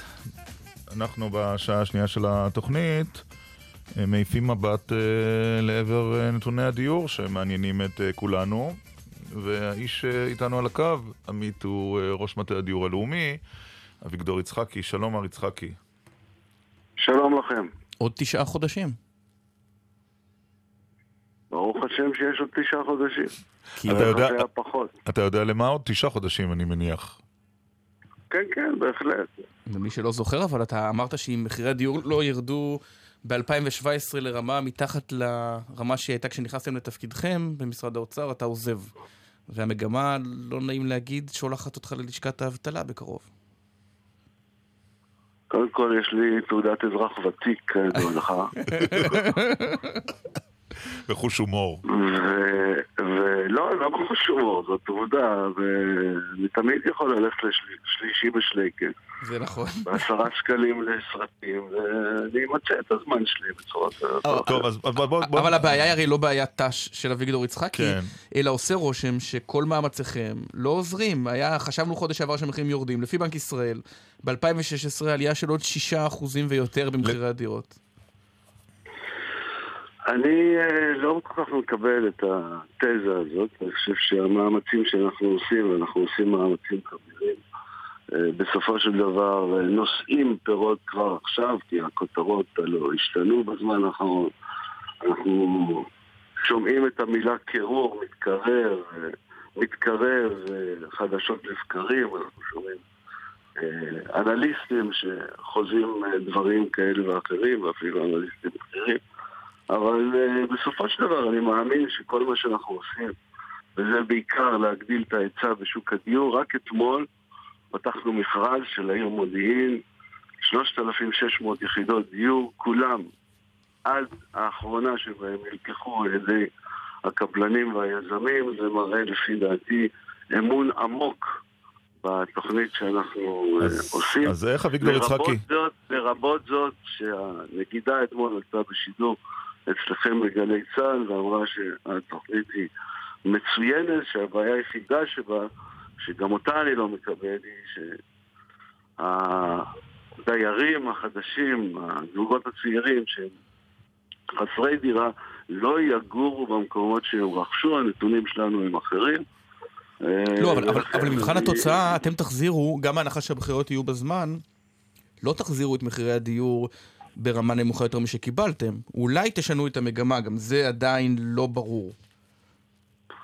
אני דווקא חושב שאנחנו כן נחזיר את מחירי הדיור לרמה פחות ממה שהיא הייתה בזמן שנכנסנו אה, לתפקיד, כי אני חושב שאנחנו עושים את המהלכים הנכונים, וכל מאוויינו היא להגדיל את היצע הדיור, הדירות במדינת ישראל, וב-2016 עלינו, כנראה 2015, בניגוד למה שכותב אה, בנק ישראל אה, בדוח שלו. וככל שנגביה את אה, היצע הדירות, אז בסופו של דבר המחירים גם ירדו. זאת אומרת שהנתון של אה, אתמול, שב-2016 המחירים עלו בשישה אה, אחוז ושלוש עשיריות, אה, זה נתון שהוא עוד לפני שהתחלתם את התוכנית שאתם אה, מנסים כל כך ליישם, ולכן זה עלה? מה ההסבר שלך לשישה אחוז ושלוש עשיריות? השישה אחוז ושלוש עשיריות זה עדיין... שמתי לב להנחה העמוקה שלוותה בתשובה הזו. קחת ככה אוויר. כי אני, כי אני עובד ימים ולילות, חוץ מהעבודה, לצערי הרב, לא נשארו לי הרבה דברים אחרים, אבל בסופו של דבר אני חושב שאנחנו גדלים בהיצע הדיור בצורה עקבית, מסודרת, הן בתכנון, הן בתשתיות, הן באשראי, הן בזה שבתקופה הקרובה נביא אה, כמות גדולה של עובדים סינים, הן בקיצור הזמן של היתרי הבנייה, כך שבסופו של דבר, ובהתחדשות העירונית, כך שבסופו של דבר אני חושב שהתוצאות תגענה. יכול להיות אבל שמשהו בהגדרת המטרות השתנה? לא בא, אתם שומעים את זה די ברור בדברים של שר האוצר, הוא לא בא להוריד את המחירים בממוצע בכל הארץ, הוא בא לתת דירות במחיר למשתכן ל-100 אלף איש, הוא בא להוריד את מחירי הדירות קצת באזורים כמו עפולה, נהריה, בפריפריה. פריפריה, ותל אביב, ירושלים, אזורי הביקוש מבחינתו שימשיך לעלות. אה, לא, אני לא חושב שזאת הכוונה, אני חושב שבסופו של דבר היצע הדירות שאנחנו מציעים, מודיעין זה לא פריפריה, הרצליה זה לא פריפריה, ראשון לציון זה לא פריפריה, אה, ועוד אה, כהנה וכהנה. אני חושב שבסופו של דבר אנחנו דואגים להגדלת היצע הדירות בכל מדינת ישראל, כמעט בכל הערים כולם, אנחנו נחתום עד סוף השנה על סדרי גודל של סך הכל 20 הסכמי גג עם רשויות אה, מקומיות. ואתה לא רואה מצב שבו, ואתה לא רואה. מצב כמו שהזהיר הבנק שבסוף יהיו יותר מדי דירות בפריפריה ולא יהיה להם ביקוש אה, דירות להשכרה? אתה לא רואה את המצב הזה של דירות עומדות ריקות בפריפריה? לא, בהחלט לא, כי אני אסביר גם למה. אנחנו נותנים עדיפות מהותית לבני מקום בכל מקום שבהם אנחנו אה, משווקים דירות, כשהעדיפות העיקרית ניתנת בפריפריה ומגיעה עד לסדרי גודל של 50% בני מקום בכל אחד מהפרויקטים שאנחנו משווקים. המשמעות של זה שזה לא 50%, זה יותר מ-50%, כי בני מקום יכולים להשתתף לאחר שהם לא זכו בהגרלה הספציפית שלהם, הם יכולים להשתתף גם בהגרלה הכללית, כך שבפריפריה אנחנו מגיעים ל-60 ו-70 אחוז בני מקום שזוכים בדירות, כן. והמשמעות שהאנשים האלה רוצים לגור על יד המשפחות שלהם על מנת שיעזרו וזה להם. לא יעמוד ריק. וגידול המשפחה, אוקיי, זה לא יעמוד ריק, ואם יעמוד ריק, כן. יעמוד 10-15 אחוז, אבל גם הדירות האלה בסופו של דבר יאוכלסו. אתה יודע, כשאני שומע אותך, אני מבין למה כחלון מוכן ללכת כל כך רחוק לקראת נתניהו ב- במשא ומתן על התאגיד. כי הוא זקוק נואשות לזמן. האם, האם נתניהו איתר את זה נכון ולוחץ אתכם בנושא הזה של התאגיד עד הסוף? כדי שלא יהיו בחירות. אני מזכיר לשניכם שאני אה, מקבל משכורת במדינת ישראל, והמשמעות של זה שאני פקיד במדינה הזאת, ולכן גם אם יש לי מה להגיד כפוליטיקאי לשעבר, אני לא יכול להגיד את זה בגלל ש... כמשקיף רק- פול- רק- רק כמשקיף אני אשאל, פוליטי. ראש- כיושב ראש קואליציה הרבה יותר אה, מסוכסכת מזו הנוכחית, לדעתך המשבר הזה עומד להיפתר? בלי עמדה אישית, רק הערכה. לדעתי כן. יפה. איך אתה רוצה גם לומר לנו אם לא, אתה הוא- כבר משקיף? לחצת אותו. לא, אם אתה כבר עלית על לא עמדת המשקיף, אז בוא נמשיך עם זה עוד צעד קטן. איך? שאלתם אותי בכן ולא, בכן ולא, אני אומר כן. את אוקיי. שאר הפרשנויות, אני יכול להשאיר את זה לשיחות פרטיות. הבנתי. יפה. טוב, טוב, אה, אנחנו נחזור אליך, אני מניח, גם בעתיד, אה, אביגדור יצחקי, אה, ראש מטה הדיור הלאומי. תודה ששוחחת איתנו. אני אשמח, כל טוב. להתראות. טוב, יפה. אה, עכשיו אנחנו בפינה הכה את המנכ"ל? זה נשמע כמו כתב האישום של אורן חזן. לא, הפינה שאנחנו ייסדנו לפני שבועיים, נכון? נכון. אחרי הריאיון עם אה, מנכ"לית משרד התחבורה אה, קרן טרנר. נדבר על הנושאים ולא על הפוליטיקה. אה, כן. הייתה שיחה מאוד מעניינת עם מנכ"לית משרד התחבורה. אה, היו הרבה הצעות אחר כך לשאלות, אולי נעשה איתה ראיון נוסף בעוד כמה חודשים. נכון, הרבה, כי- הרבה תגובות לרעיון עם המנכ"לית אה, של המשרד החשוב הזה. ואיתנו, מנכ"ל המשרד לשוויון חברתי, אבי כהן. בוקר טוב לכם. טוב, זה- לפני הכל, זה משרד שכמעט לא מוכר לפי דעתי למאזינים שלנו. אתה מודע לזה, נכון? יש לכם בעיית מיתוג לא פשוטה. המשרד לשוויון חברתי הוא באמת אה, משרד חדש, שלפני בערך שנה וחצי הוקם. אה, אנחנו עובדים אה, גם על המיתוג שלו, ואני אומר לך שהדברים הולכים ומשתפרים. אבל הוא משרד קצת של טלאים, איך אתם תמתגו משרד הוא הרי לא שעשוי- נולד, הוא לא נולד מצורך אמיתי, הוא נולד בהתחלה בגלל שהיה צריך לפתור בעיה קואליציונית עם גילה גמליאל. לא, אז אני א', אני יכול להגיד לכם בצורה ודאית שנעשתה עבודת מטה במשרד ראש הממשלה עוד לפני כן, שממש בנתה איך צריך לראות משרד שכל עניינו זה דברים חברתיים, סוגיות חברתיות, צמצום פערים חברתיים, והיא די בנתה את המודל הזה. אוקיי. אה, ואז, ואז הגיעו הבחירות, עשה את זה אודי פראבר, ואז הגיעו הבחירות, ובאמת הקונספירציה יצרה אפשרות לשרה שלנו, השרה גילה גמליאל, שרואה בסוגיות החברתיות באמת סוגיות חשובות מאוד שצריך לקדם אותן, לייצר משרד, שאני אומר לך היום, אחרי שנה וחצי של פעילות, קצת יותר, זה משרד שגם בעולם באים ללמוד ממנו מה צריך לעשות ואיך עושים. טוב, אז כמה, בוא, בוא נדבר. על זה, מה אתם באמת עושים וכמה כסף יש לכם כדי לעשות את זה? קצת אה, 60 נתונים. שניות על, כן. 60 שניות. אז קודם כל המשרד שם לעצמו שתי מטרות עיקריות. אחד, לצמצם פערים חברתיים, גם בפן הגיאוגר- הגיאוגרפי וגם בפן החברתי. ודבר שני, לנסות לתת בכל רובד מסוים הזדמנות שווה לכלל האוכלוסייה. אם זו האוכלוסייה הערבית, אם זו אוכלוסיית הנשים, אם זה החרדים, ותכף אני גם אפרט. מבחינה תקציבית, מה שהתחלנו את התהליך, היינו קרוב ל-80 מיליון שקלים ב-2015, היום אנחנו עומדים על 900 מיליון שקלים אה, היקף פעילות ל-2016 ל-2017 ו-2018 ויהיה טיפה אפילו יותר. היתרון שלנו במשרד... הוא מ-80 שזה קפצתם המשרד- ל-900? מה, פי, פי עשרה כן. ויותר? כן, אני אסביר לך גם איך זה קרה. המשרד הושתת על המשרד לאזרחים ותיקים בזמנו, שהיה כן. בערך כ-80 מיליון שקלים. נתווספו היחידות הנוספות שהביאו איתם, איתם עוד בערך 100 מיליון שקלים, וכן, במהלך התקציב של 2018, השרה עשתה מאבק על התקציב ועל הפעילות, וההיקף פעילות של היום של המשרד, על כלל יחידותיו, הוא כ-900 מיליון שקלים, ואנחנו שמחים על זה מאוד וגאים בזה מאוד. יפה, אבל יגידו לך, את רוב הדברים האלה עושה משרד הרווחה, עושה כמובן משרד האוצר, למה צריך עוד, עוד זרוע כזאת? הרי אה, בזמנו עלתה התהייה הזאת אפילו על משרד האזרחים ותיקים כשהוא, אה, הוקם ל- כשהוא הוקם בזמנו לצרכי מפלגת הגמלאים. אז זהו, אז, אז הנקודה היא שאם ניכנס לעומק לדברים, וכמו שאני הבנתי, זה סוג של רעיון עומק בדיוק כן, בדברים כן, האלה, בדיוק. אין פעילות שאנחנו עושים אותה, תקשיב טוב, אני אומר לך, אתה יכול לבדוק את זה, אין פעילות שאנחנו עושים אותה שהיא כפילות עם משרד אחר. יש סוגיה אחת שהיא סוגיית הצעירים, שעליה תכף אדבר אם תרצו, שיש משרד נוסף שמתעסק איתה, גם בפריפריה, אבל כל שאר הפעילות שלנו, מישראל דיגיטלי, דרך פיתוח הכלכלי של חברה ערבית, דרך קידום, קידום אנשים בישראל, אנחנו המשרד היחיד שמתעסק עם הסוגיות האלו.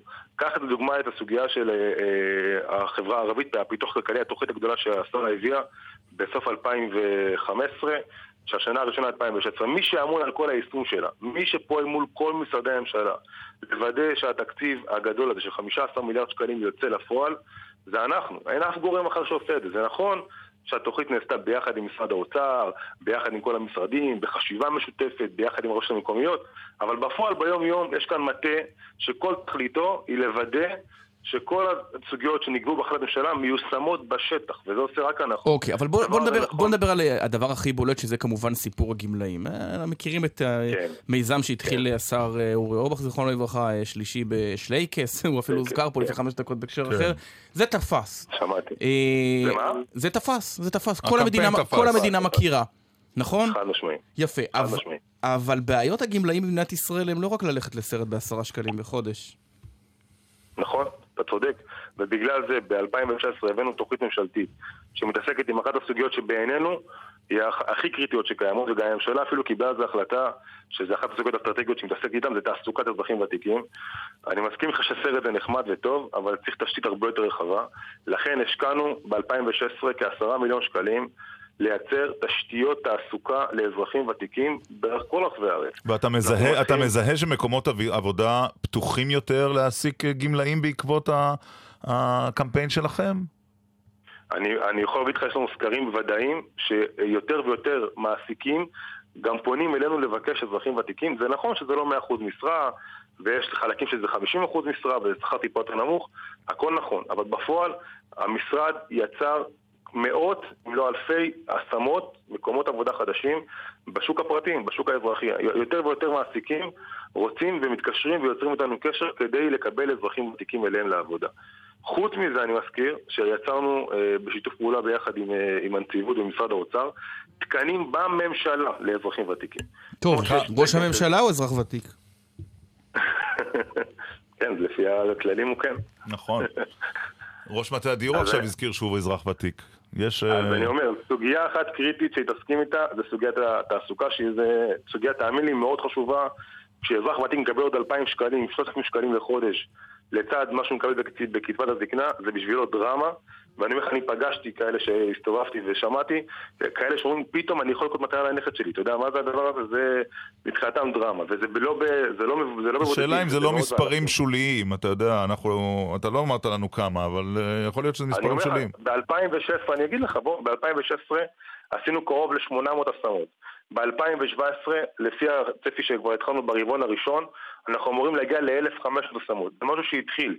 ואני אומר לכם, כמו שתפס שלישי בשלקס, יתפוס סוגיית התעסוקה בישראל, כי רק התחלנו אותה עכשיו. והיא תתפוס תאוצה ותהיה אחד הדברים המשמעותיים, גם בשיח הציבורי וגם בפועל בהשמות. יש והסוגיה הנוספת שאנחנו מתעסקים איתה, שהיא סוגיה קריטית בעולם האזרחים הוותיקים, זה כל מה שנוגע זה לדיור. בעקבות כל המשבר שהיה עכשיו, כל המשבר, כל הסוגיות שהיו עכשיו על ה- בתי החולים, השרה הנחתה אותנו להתחיל במהלך שבו אנחנו בעצם מנס- מנסים להסתכל על תחום הדיור לאזרחים ותיקים, שהוא תחום, אני מכיר אותו גם מתפקידיי הקודמים, תחום פרוץ, כן. אה, ולעשות לעשות איזושהי הסדרה שהיא לאו דווקא בבתי חולים גריאטריים, הרי בתי חולים גריאטריים בסוף זה אחוזים נמוכים, זה, הדבר, זה המקרים הקשים, אבל זה אחוזים נמוכים, יש עוד קרוב ל-100-150 אלף אזרחים ותיקים שהם לא גריאטריים והם גם לא רווחתיים, אבל אין להם איפה לגור. זכאי דיור ציבורי כאלה ואחרים, או שהם טיפה מעל הזכאי דיור ציבורי, כן. צריך למצוא להם פתרונות לתחום הדיור. יש עוד אה, נושא אחד שהוא תחת אחריותכם, אה, אבי כהן, מנכ"ל המשרד לשוויון חברתי, הוא הרשות לקידום מעמד האישה, ושם השרה הסתבכה קצת עם מינוי שלא יוצא לפועל, והרשות נשארת כבר אה, הרבה מאוד חודשים, למעלה משנה, ללא יושבת ראש, או יושב ראש. אז בואו גם פה נעשה טיפה סדר. א', בפועל אני ממונה על ידי השרה להיות המנהל של הרשות בפועל, גם על ידי הנציבות. מה, גם ברשות. למעמד האישה יש גבר בראש? תשמע, זה לא שוויון חברתי, אבל טוב, כל אחד זה והשקפתו. השרה- זה שוויון חברתי שבדרך. עזוב, זה זמני, נו, אבל היא, היא, היא רוצה למנות חברה. שלה, זה לא מסתדר, אז היא אומרת, אם אני לא טסה, אף אחד לא טסה. זה לא דרך לנהל דברים.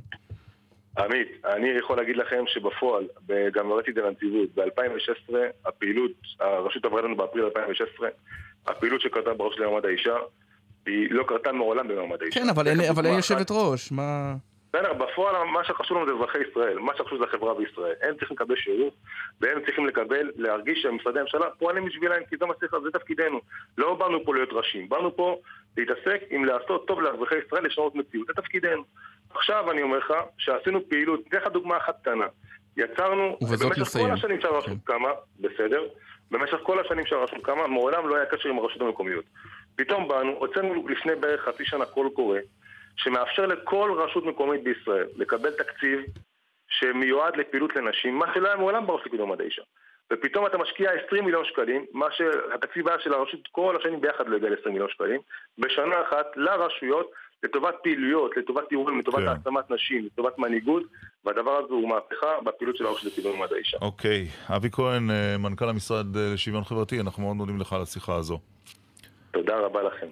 אתה יודע, אלו שני משרדים אה, שהם משרדים חשובים, הוקמו בגלל צרכים קואליציוניים. איזה שני משרדים הוקמו בגלל שמעון פרס, לא, הנגב והגליל. ושיתוף לא. פעולה אזורי. אז קוד, כן, אבל הם לא, אף. פעם, אף פעם לא תפסו נכון. משקל. לא יודע קוד, איזה. אז קודם כל משרד להגנת הסביבה. נכון, לרוני מילון. ב-1988, ממשלת האחדות השנייה, לא נותר תיק לרוני מילו, אחד מהצעירים המבטיחים אז של הליכוד, והוקם המשרד להגנת הסביבה, ותיק התשתיות נכון. עבור אריאל שרון הוקם uh, ב-96, אחרי ששרון לא צורף לממשלת נתניהו הראשונה, נתפר התיק, לקחו מן הגורן ומן היקב וייצרו תיק מפלצתי בדיוק. עבור אה, אריאל שרון, זיכרונו לברכה. שני תיקים, הזכרנו שהשוויון החברתי הוא עבור גילה גמליאל, אז זו לא תופעה חדשה שרשומה על שמה של השרה. הבנתי. טוב, מורסיקה, שלום חנוך.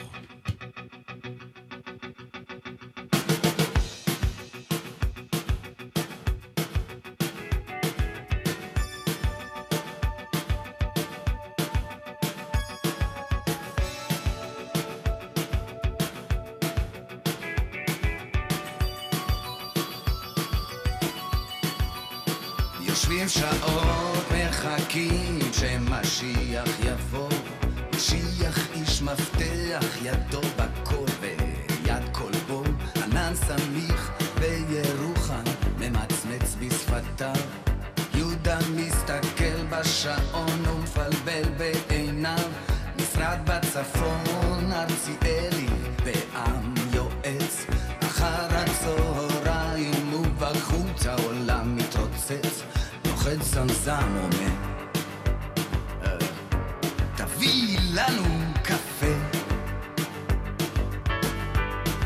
משיח לא בא.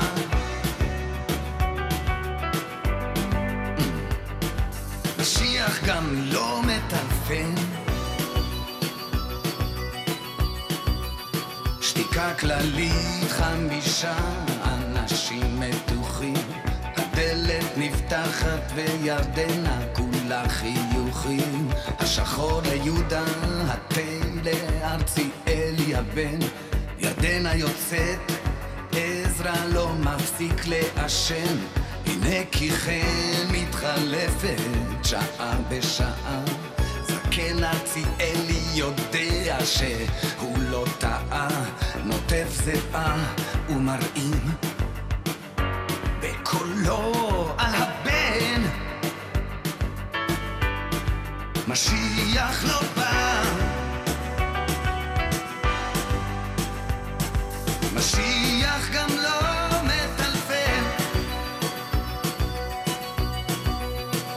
פעמון הכניסה מנסר את דבשת המזגן. מקפיץ את ירוחם לדלת חותך בעשן. ארציאלי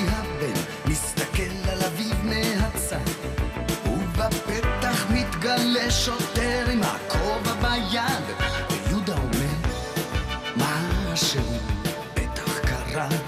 אומר לו ירוחם סתם לא שולחים משטרה. אומר השוטר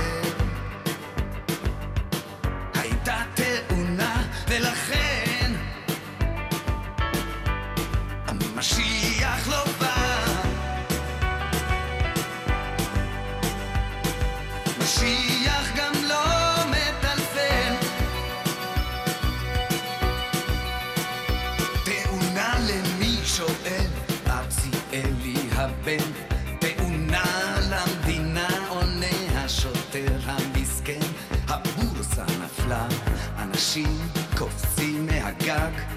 גם משיח קפץ והודיעו שהוא נהרג. הכל אבוד בוכה עזרא דהן הקבלן. משיח בשמיים ואנחנו בלי הכסף כאן. וירדנה היפה ממלמלת זה לא ייתכן. משיח לא יבוא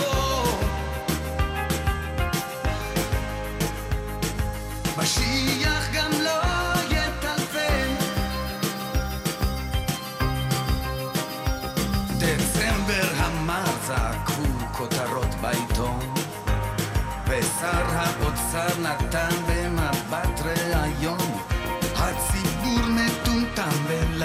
הציבור משלם. מה שבא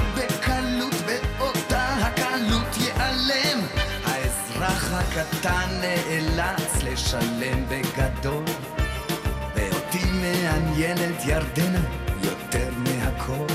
הולך למילואים כן וסופר את הכסף שאין. ומשיח לא בא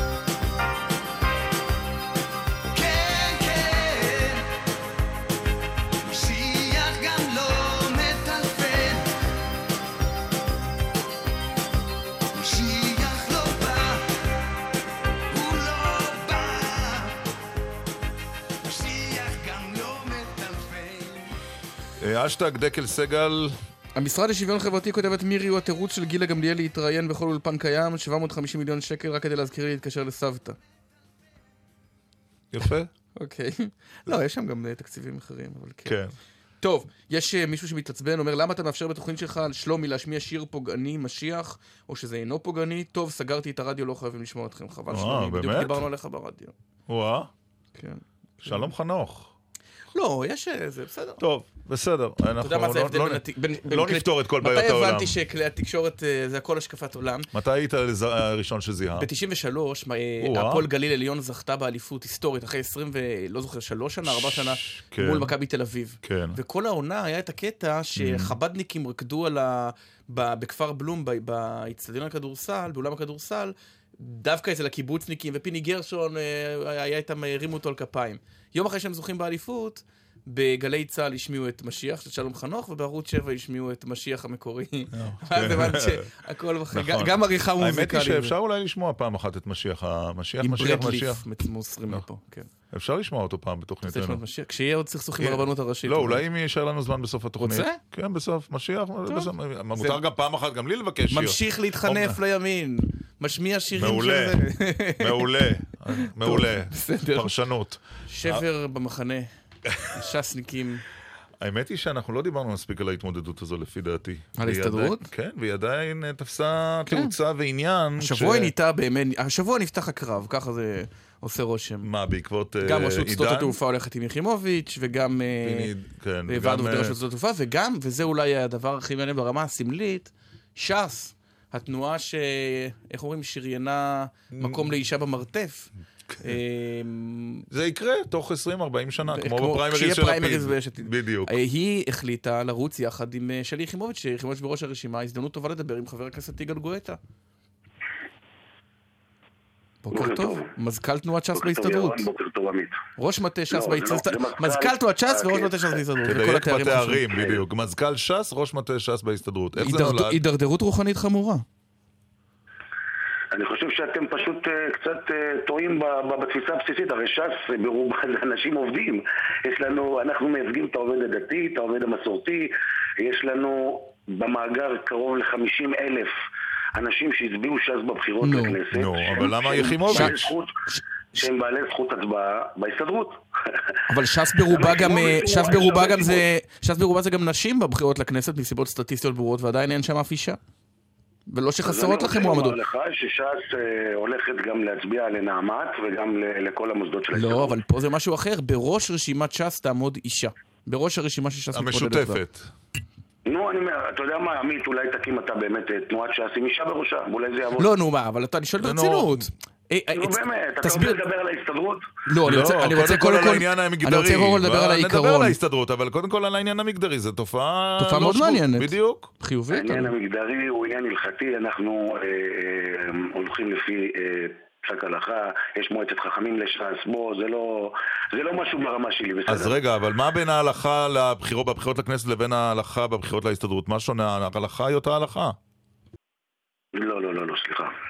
יש, מה, אנחנו גם תומכים ב, ב, ב, ב, ב, לראשות עיר כשיש אישה, אז מה? מה, לא, מה אבל אתם לא? רצ- אבל אתם לא רצים ברשימה אחת בראש אישה. זה שתי רשימות שהתחברו לטובת העניין. אה, זה בשינוי, זאת זה אומרת. רשימת בית חברתי. זה בדיוק כמו שאנחנו עכשיו מתחברים בכנסת לקואליציה עם מפלגה שעומדת בראשה אישה. זה לא בדיוק אותו דבר, זה כמו שאתם תתחברו עם רשימת... אני חושב שזה כן אותו דבר. אתה יודע אה. מה מעניין? שיחימוביץ', הרבה פעמים, אתה יודע, רוב התמיכה שלה זה מאנשים שלא הצביעו לה. ש"סניקים, ליכודניקים, ימנים שאומרים, וואלה, אנחנו איתך בנושא החברתי, היינו שמחים להצביע לך, אבל ב- את במפלגת העבודה. ו- ועושה רושם שפה פעם ראשונה זה בא לידי ביטוי. למה בחרתם בה ולא בניסנקורן? מכמה סיבות. קודם כל מהסיבה החברתית, בוא, שלי יחימוביץ' לא צריכה את המחמאות שלי על הנושא, על ההתחברות שלה לנושא החברתי. כל העולם יודע שלי יחימוביץ' היא אדם חברתי ממדרגה ראשונה, וככזה גם יושב ראש תנועת ש"ס אריה דרעי, אדם שכולו חברתי, ובנושא הזה ברור ש. שהדעות אה, עולות בקנה אחד. וניסנקורן אה, לא חברתי? יושב ראש ההסתדרות המכהן הוא לא חברתי? אה, אני חושב ששלי יחימוביץ' נתפסת הרבה יותר חברתית. אה, מעבר לזה, למאמר של שלי יחימוביץ' אה, בספרה על נושא העסקת עובדים בשבת הייתה באמת השפעה רבה על ההחלטה שקיבלנו, מעבר להיותה חברתית. ממתי המאמר הזה? מאמר לפני כמה שנים, היא כתבה אותו, היא לא כתבה אותו עכשיו להסתדרות, היא. כתבה אותו בספר שלה לפני כמה שנים. זה לא מאמר. דרך אגב, אני מודה ומתוודה שלא הייתי נשמע- מודע נשמע ל- שחיפשתם איזשהו משהו בכתובים להיאחז בו, ומצאתם ספר לא, מלפני כמה לא, שנים. לא, לא, אז אני רוצה לומר לך לידיעתך הרבה, כן. שאיך שהתחיל המשא ומתן, ביקש ממני יושב ראש התנועה לבדוק את עמדתה של שלי יחימוביץ' בנושא, ואכן הלכתי אליה ובדקתי והיא הפנתה אותי למאמר הזה, אוקיי. וזה דבר שעמד על הפרק בהחלט. אבל אתה זוכר מה יחימוביץ' אני אמרה בזמנו, מה יחימוביץ' אמרה בזמנו על יושב ראש מפלגתך? היא הרי הייתה ממחוקקי החוק שאומר שעבריין שהורשע בעבירה של שמעון קלון לא יוכל להיבחר לכנסת. שבע שנים. מה- מה פשר ירח הדבש הזה פתאום בין- בין שניכם? אתה יודע, אתה, אתה בדרך כלל, עמית, אתה כתב אה, יצירתי, אני לא מאמין שאתה ממחזר חומרים ככה ברמה כזאת. זה לא, לא, לא, לא, לא, לא מתאים לך. אוקיי. בסדר, אמרו, נו, בסדר, אז היא אמרה אז ואמרה... בקיצור, אתה. אומר, ממילא אין ערך למילה הנאמרת בפוליטיקה, אז היא אמרה, מה זה הולכים משנה? עכשיו לדבר, ואנחנו הולכים עכשיו. לדבר נטו.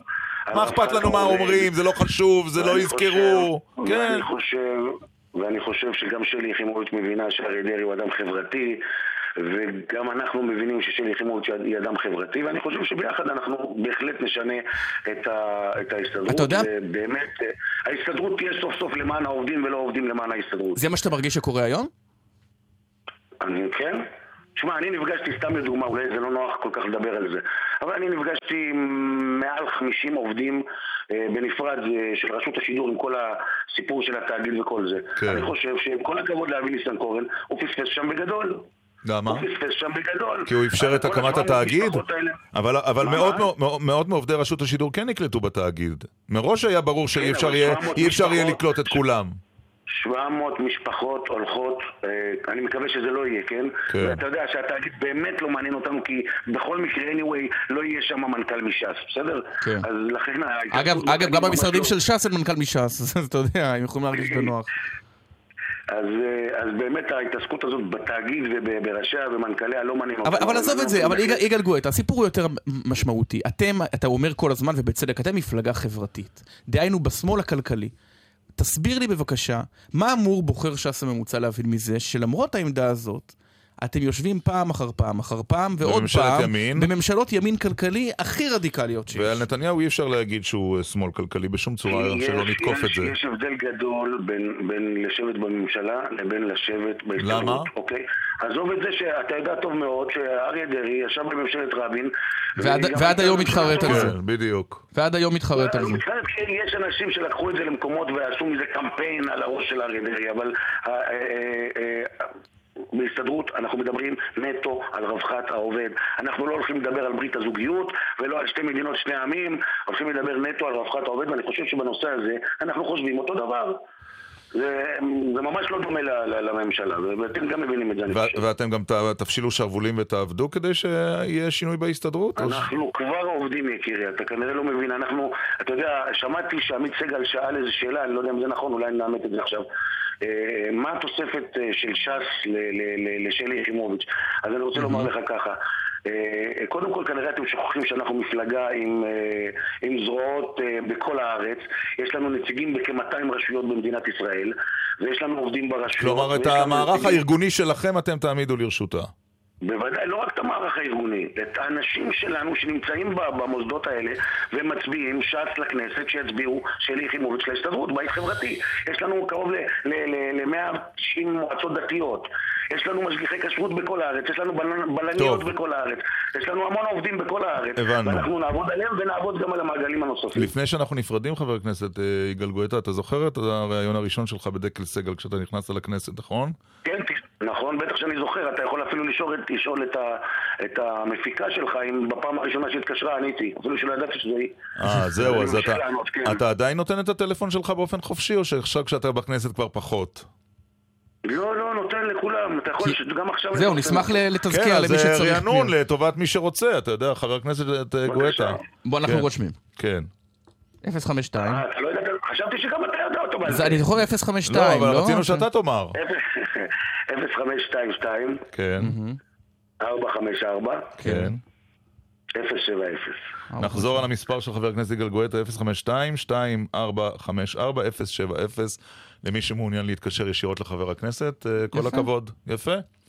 תודה, חבר הכנסת יגאל גואטה, מזכ"ל אה, ש"ס. וראש מטה ש"ס בהסתדרות. יום טוב. להתראות. תודה רבה. זו- אתם לא- אתם לא מצביעים בהסתדרות, נכון? ברוך השם, לא. אה, לא, אנחנו לא. למה? טוב. רצית לא, לעשות עלינו סיבוב? כן, לא, לשכנע אתכם, מה? אני. חושב שהשתכנעתם מהשידור.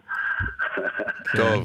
יאללה. להתראות. תודה, ביי. אה, מדהים ההסתדרות, מה נהיה פעם, המפא"י, כן, אתה, לא, אתה לא זוכר את הבחירות של אה, חיים. רמון. לא. חיים רמון, זה היה החיבור שלו עם רץ, ואז הוא פשוט השתעמם, מר, מרץ ו, וש"ס. ואז פשוט זה הוא היה דבר מדהים שהפך ואז הוא את ה... פשוט השתעמם והלך. לא, רבין קרא לו, אתה יודע, Mm, היה רצח וקרו דברים אחר כך אה, כן. במדינת ישראל, אבל זה היה באמת בחירות שזעזעו את ההסתדרות. אני לא חושב שהפעם אה, שלי יחימוביץ' אה, חוזרת על, ה, על אותה לא, זה- דרמה. זה כי אירוע גם- אחר לגמרי. כן, כי זה אירוע אחר, אבל המרוץ הזה תפס תאוצה והוא מעניין. כן. אני מציע שאנחנו נעסוק בו באמת עד, עד מאי. טוב, עכשיו אפרופו תנאי עובדים, כן, עכשיו זה נושא שאתה אני- ממש כן. רצית לעסוק בו, שב- ואני מודה שהפתעת אותי מאוד. כן, כדורגל לא מעניין אותי, אבל תנאי, תנאי תעסוקה תנאי מעניינים אותי. השופטים, כן, שופטי כן, הכדורגל. קראתי השבוע, ראיתי ידיעה שהשופטי הכדורגל, בבוקר שופטי כן. בית המשפט בישראל, בתי המשפט הודיעו על עיצומים, ובערב שופטי הכדורגל. כן. ונורא מעניין, אני לא ידעתי בכלל שזה עיסוק שהוא כאילו במשכורת, הייתי בטוח שרובם הגדול חוץ העל מתנדבים, אבל איך נראים תנאי עבודה, כמה משחקי כדורגל, מה עושים בין לבין משחק כדורגל? שלום לחי גוזלן. מה שלומך? ברוך השם, יושב ראש. ועד העובדים של שופטי הכדורגל בישראל. כמה שופטים יש. בישראל? יושב... אה, אתה לא יושב ראש? שם- אני הקמתי את הכל, אבל אנחנו עובדים פה כולם ביחד, אין פה יושב ראש, אנחנו לא מעולה. מגדילים פה הגדרות. מצוין, אין פוליטיקה. עכשיו תגיד, כמה שופטים יש בישראל? כיום יש אנשים שמועסקים על ידי ההתאחדות והשופטים, 900 אנשים. איך, נהיים שופט כדורגל? מה צריך? צריך לעבור, אה, מה צריך לעבור כדי אתה להפוך? עובר, כן, אתה עובר קורס של שבועיים, שלושה. זהו? אתה צריך אה, ללמוד את החוקה. כן, אתה צריך להיות אסרטיבי. אתה צריך נראה לי די פשוט. אה, תשמע, לא צריך פה יותר מדי, זורקים אותך למים העמוקים. צריך להתקשר לאימא ולהגיד לה שלא תיעלב בשבת. כי בדרך כלל הן לא באות למשחקים, אז אין בעיה עם זה. לא- הבנתי, אוקיי. זה לא- יש בחינה? יש בחינות שעושים, בטח, יש אה, קורסים שעושים, יש אה, ימי עיון שעושים שלא משלמים עליהם כסף, יש הרבה ורוב, דברים. ורוב השופטים עושים את זה, אני, אנחנו הנחנו במשרה חלקית. כן, המשרה חלקית, אי אפשר להתפרנס בזה. אה, איגוד השופטים במדינת ישראל הוא לא מקצועי כמו במדינות אין- אנגליה וכדומה. אין שופטים במשרה מלאה, אפילו בליגת העל? יש, אה, אני יכול אה, על אה, יד אחת למנות לך אותם. באמת? אין, רגע, לא. אבל אז הם חיים בעצם משיפוט רק של משחק אחד בשבוע. נכון, ואם הם פצועים, אם יש להם אה, בעיות אישיות וכדומה, אף אחד לא מתגמל אותם בהתאם. כמה- אתה יודע, כמו סתם שיש ימי... יש להם ימי חופש. מה וכדומה, המשכורת של לא שופט. מה המשכורת של שופט. במשרה מלאה בליגת העל? בליגת העל יכול להגיע ל-7,000, 10,000 ש"ח. זה הכל. זאת אומרת שכשלידו במגרש רצים אנשים בחוזה של מיליון דולר בעונה, הוא 7,000 הוא 7,000 שקל ברוטו בחודש, לא כולל נסיעות. אה, בוא נגיד עשרת אלפים, נשאר לו שבע, שמונה, שבע, וזה שמונה כולל- אלף שקל, כן. וזה כולל גם בפגרה, כשיש... אה, כן, כן, העונה מסתיימת, בפגרה אז בפגרה? הם הולכים לביטוח לאומי. וואלה. באמת? מה, לקבל דמי אבטלה? כן, כי הם לא מועסקים, ברגע שיש פגרה, אבל בדרך כלל דואגים להם. אין, אה, ליגת העל וליגה... ליגת העל בדרך כלל דואגים להם גם אה, בחו- בחופשת הקיץ שיש, שופטים, ואין אין משחקי אימון, הכל בסדר. ומשבצים כל שבוע, אומרים לך, אתה השבת בסכנין. אתה השבת נוסע ל... לא יודע, למעלות תרשיחא. כן? נכון, אתה- נוסע למקומות, נכון, ולא מתגמלים בהתאם. עוד שופטי ליגת העל זה ממש מעולה, זה עוד בסדר גמור, אבל אני מדבר איתך על הילד- הילדים הקטנים. אז תן לי דוגמה לחודש, תן לי דוגמה ל- סתם, בחודש האחרון, איפה היית? סתם לדוגמה, אני אתן לך שופט שקם בבוקר ביום אה, שלישי. לא, דבר עליך. עליך, עליך. אה, אני אגיד לך, אני, אני שייך לסגל לאומי. אני מגיע ב- ביום שלישי, אני נכנס לתוך הפורטל שופטים, רואה את המשחק, סתם לדוגמה, אני גר במרכז הארץ, יש לי משחק בנצרת עילית, אני צריך לנסוע לנצרת עילית, לשפוט, ב-680 ש"ח. יש הסעות? או שאתה צריך להגיע עצמאית? אז זהו, אז זה מתחלק. בליגת העל וליגה לאומית יש הסעות, אה, מוניות וכדומה, שאפשר לבקש, ואתה יכול אה, באמת אה, לקבל, והוא אוסף אותך מפתח הבית, ועד עד המגרש ומחזיר אותך, שאתה ביחד עם כל השופטים. ולא בליגת העל.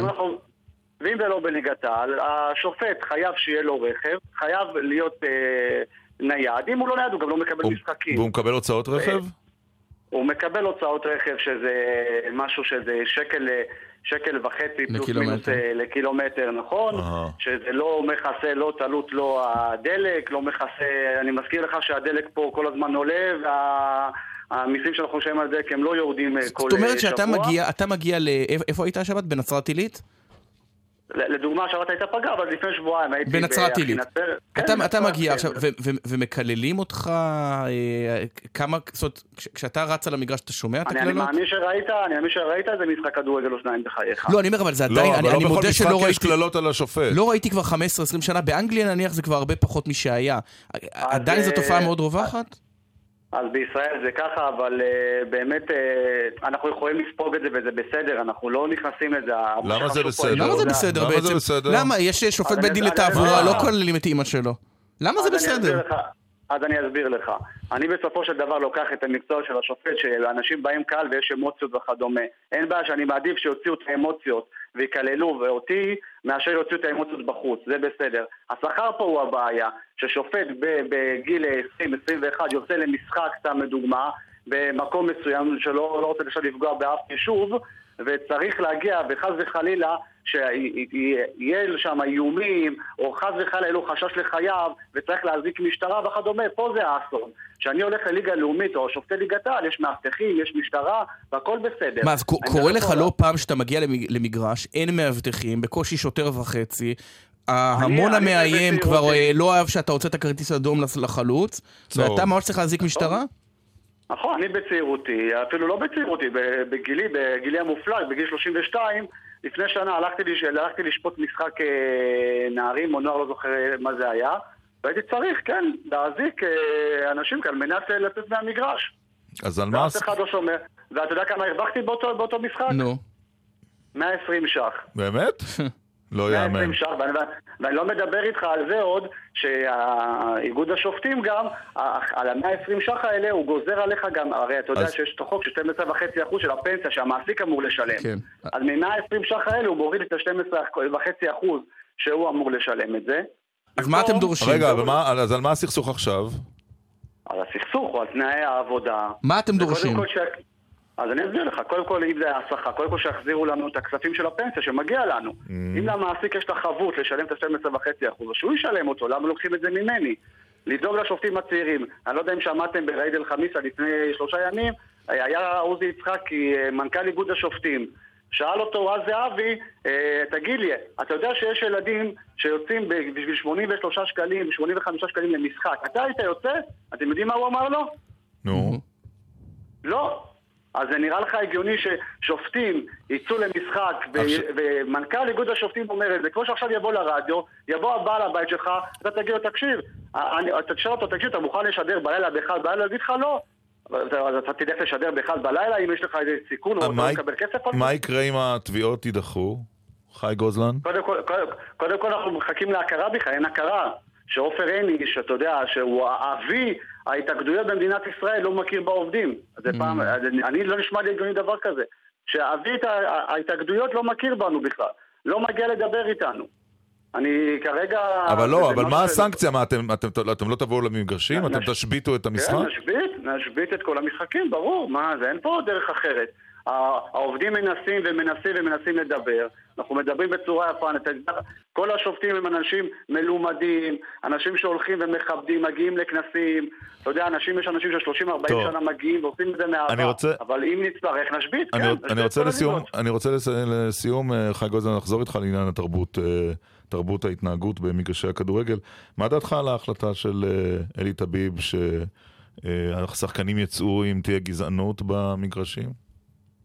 אני לא חושב שזה דבר שצריך להגיע למגרש. בסופו של דבר יש את אה, בית הדין שצריך להחליט, ובית הדין שצריך את אבל זה לא. עזר כל כך. למרות אה, שביתר. למרות שביתר בירושלים חטפה לא פעם ולא פעמיים, נאמר כך, ולא לא רק בארץ אלא גם בחו"ל. אז בגלל זה, בגלל זה יש פה עכשיו משהו שאני יודע שעושים מאחורי הקלעים ומנסים לעשות איזה מתווה שהענישה תהיה בצורה אחרת ולבדוק את זה כי אני מאמין שגם כל ראשי הקבוצות בסופו של דבר עושים את הדברים הכי טוב שהם יכולים על מנת למנוע את האלימות הזאת ובתי הדין צריכים אה, להבין את זה גם והשיטה פה היא לא להוריד נקודות, זה לא משהו שיעזור בטווח טוב, הארוך. אם תהיה שביתת שופטים, מתי זה יקרה? אה, עוד שבועיים, הכנו סכסוך עבודה אחרי יומיים. אחרי החגים, אה, כנראה נקום לבוקר ללא משחקים. ואני מזכיר, מזכיר לך שמיליונים של אנשים צופים מטרומים ועד ליגת העל במשחקי הכדורגל במדינת ישראל. כן. אז אה, זה משהו ש... זה עדיין ענף הספורט עופר- הפופולרי ביותר.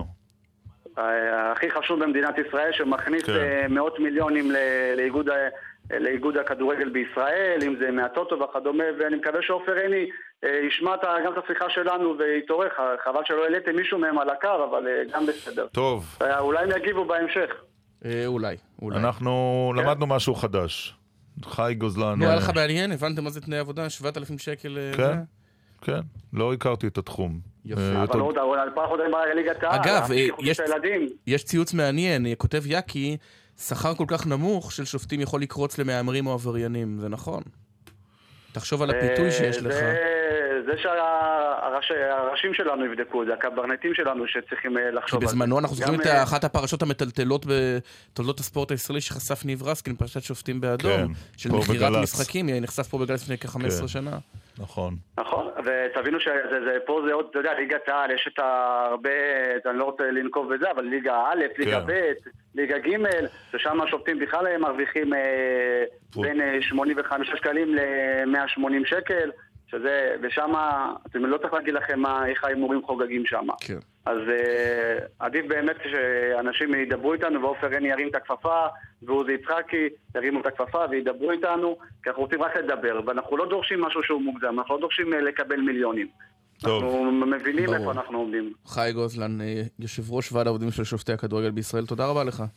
תודה, תודה לכם, bye bye. אז מה אוקיי, למדנו היום? מה למדנו היום אה, מ... אה, למדנו כמה שמי ממוריינו? שמצפה לפריימריז ביש עתיד, שיחכה למאה- כוחות שיחכה להרבה- למאה הרבה- ה-22.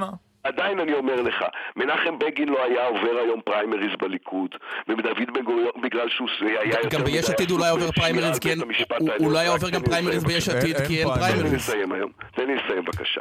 אני אומר, מנחם בגין לא היה עובר פריימריז בליכוד מפני שהוא היה מגן בית המשפט העליון והאמין בשלטון החוק והאמין בזכויות מיעוט. ובן-גוריון לא, לא היה עובר היום את הפריימריז במפלגת העבודה. עוד מילה אחת, ש... אה, או חוקה שלכם שאתם לא ממש עומדים בה, וזה הנהגת דמוקרטיה ביש, ביש עתיד. זה לא יקרה, נכון? זה אנחנו הודענו, שכמו, אגב, כמו שהיה בעבודה ובליכוד, שגם הם בעשרות השנים הראשונות שלהם, לא היה שם פריימריז. אה, כלומר בעוד מזכיר. 20-40 שנה יהיה. נבוא אליך אז אני אומר, אנחנו ב-2022. חושבים שב-2021, שזה יצא הכל ביחד שמונה שנים מיום הקמתה של יש עתיד, התכנסו 100 המייסדים של יש עתיד להחליט לאן הולכים. חבר הכנסת יאיר לפיד. וראש מטה הדיור, אביגדור יצחקי, לא שכח את ההבטחה שלו שאם בחלוף 2017 מחירי הדיור לא יורדים, הוא שם את המפתחות. ומי שלא זוכר, אבל אתה אמרת שאם מחירי הדיור לא ירדו ב-2017 לרמה מתחת לרמה שהייתה כשנכנסתם לתפקידכם במשרד האוצר, אתה עוזב. והמגמה, לא נעים להגיד, שולחת אותך ללשכת האבטלה בקרוב. קודם כל יש לי תעודת אזרח ותיק, כידוע לך. בחוש הומור. ו- ולא, לא בחוש הומור, זאת עובדה, ואני תמיד יכול ללכת לשלישי בשלייקס, זה נכון. בעשרה שקלים לסרטים, ואני אמצא את הזמן שלי.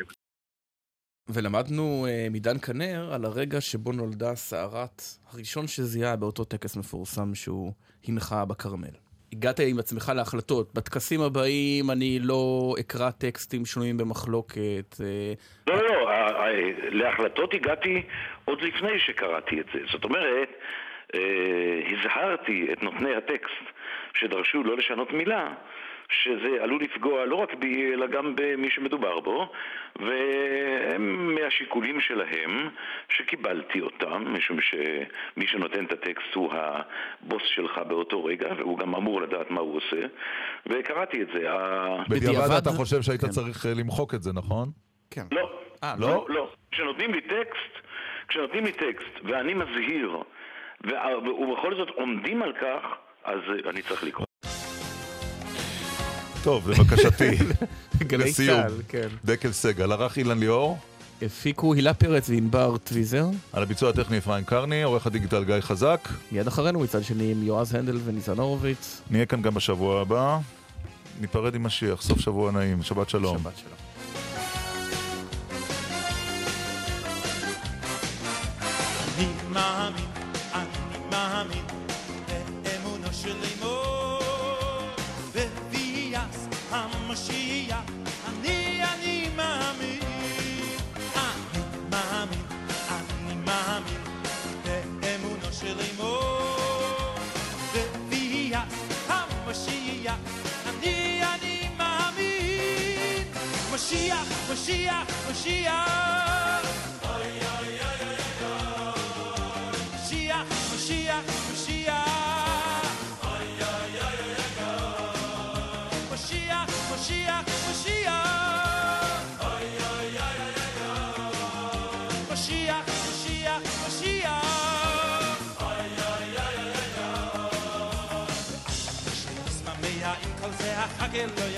loy be khol yem she yavoy she is ma me ya un kol ze a khage loy a khage loy be khol yem she yavoy she yavoy she yavoy she yavoy she yavoy yo ma amin ma amin be emuno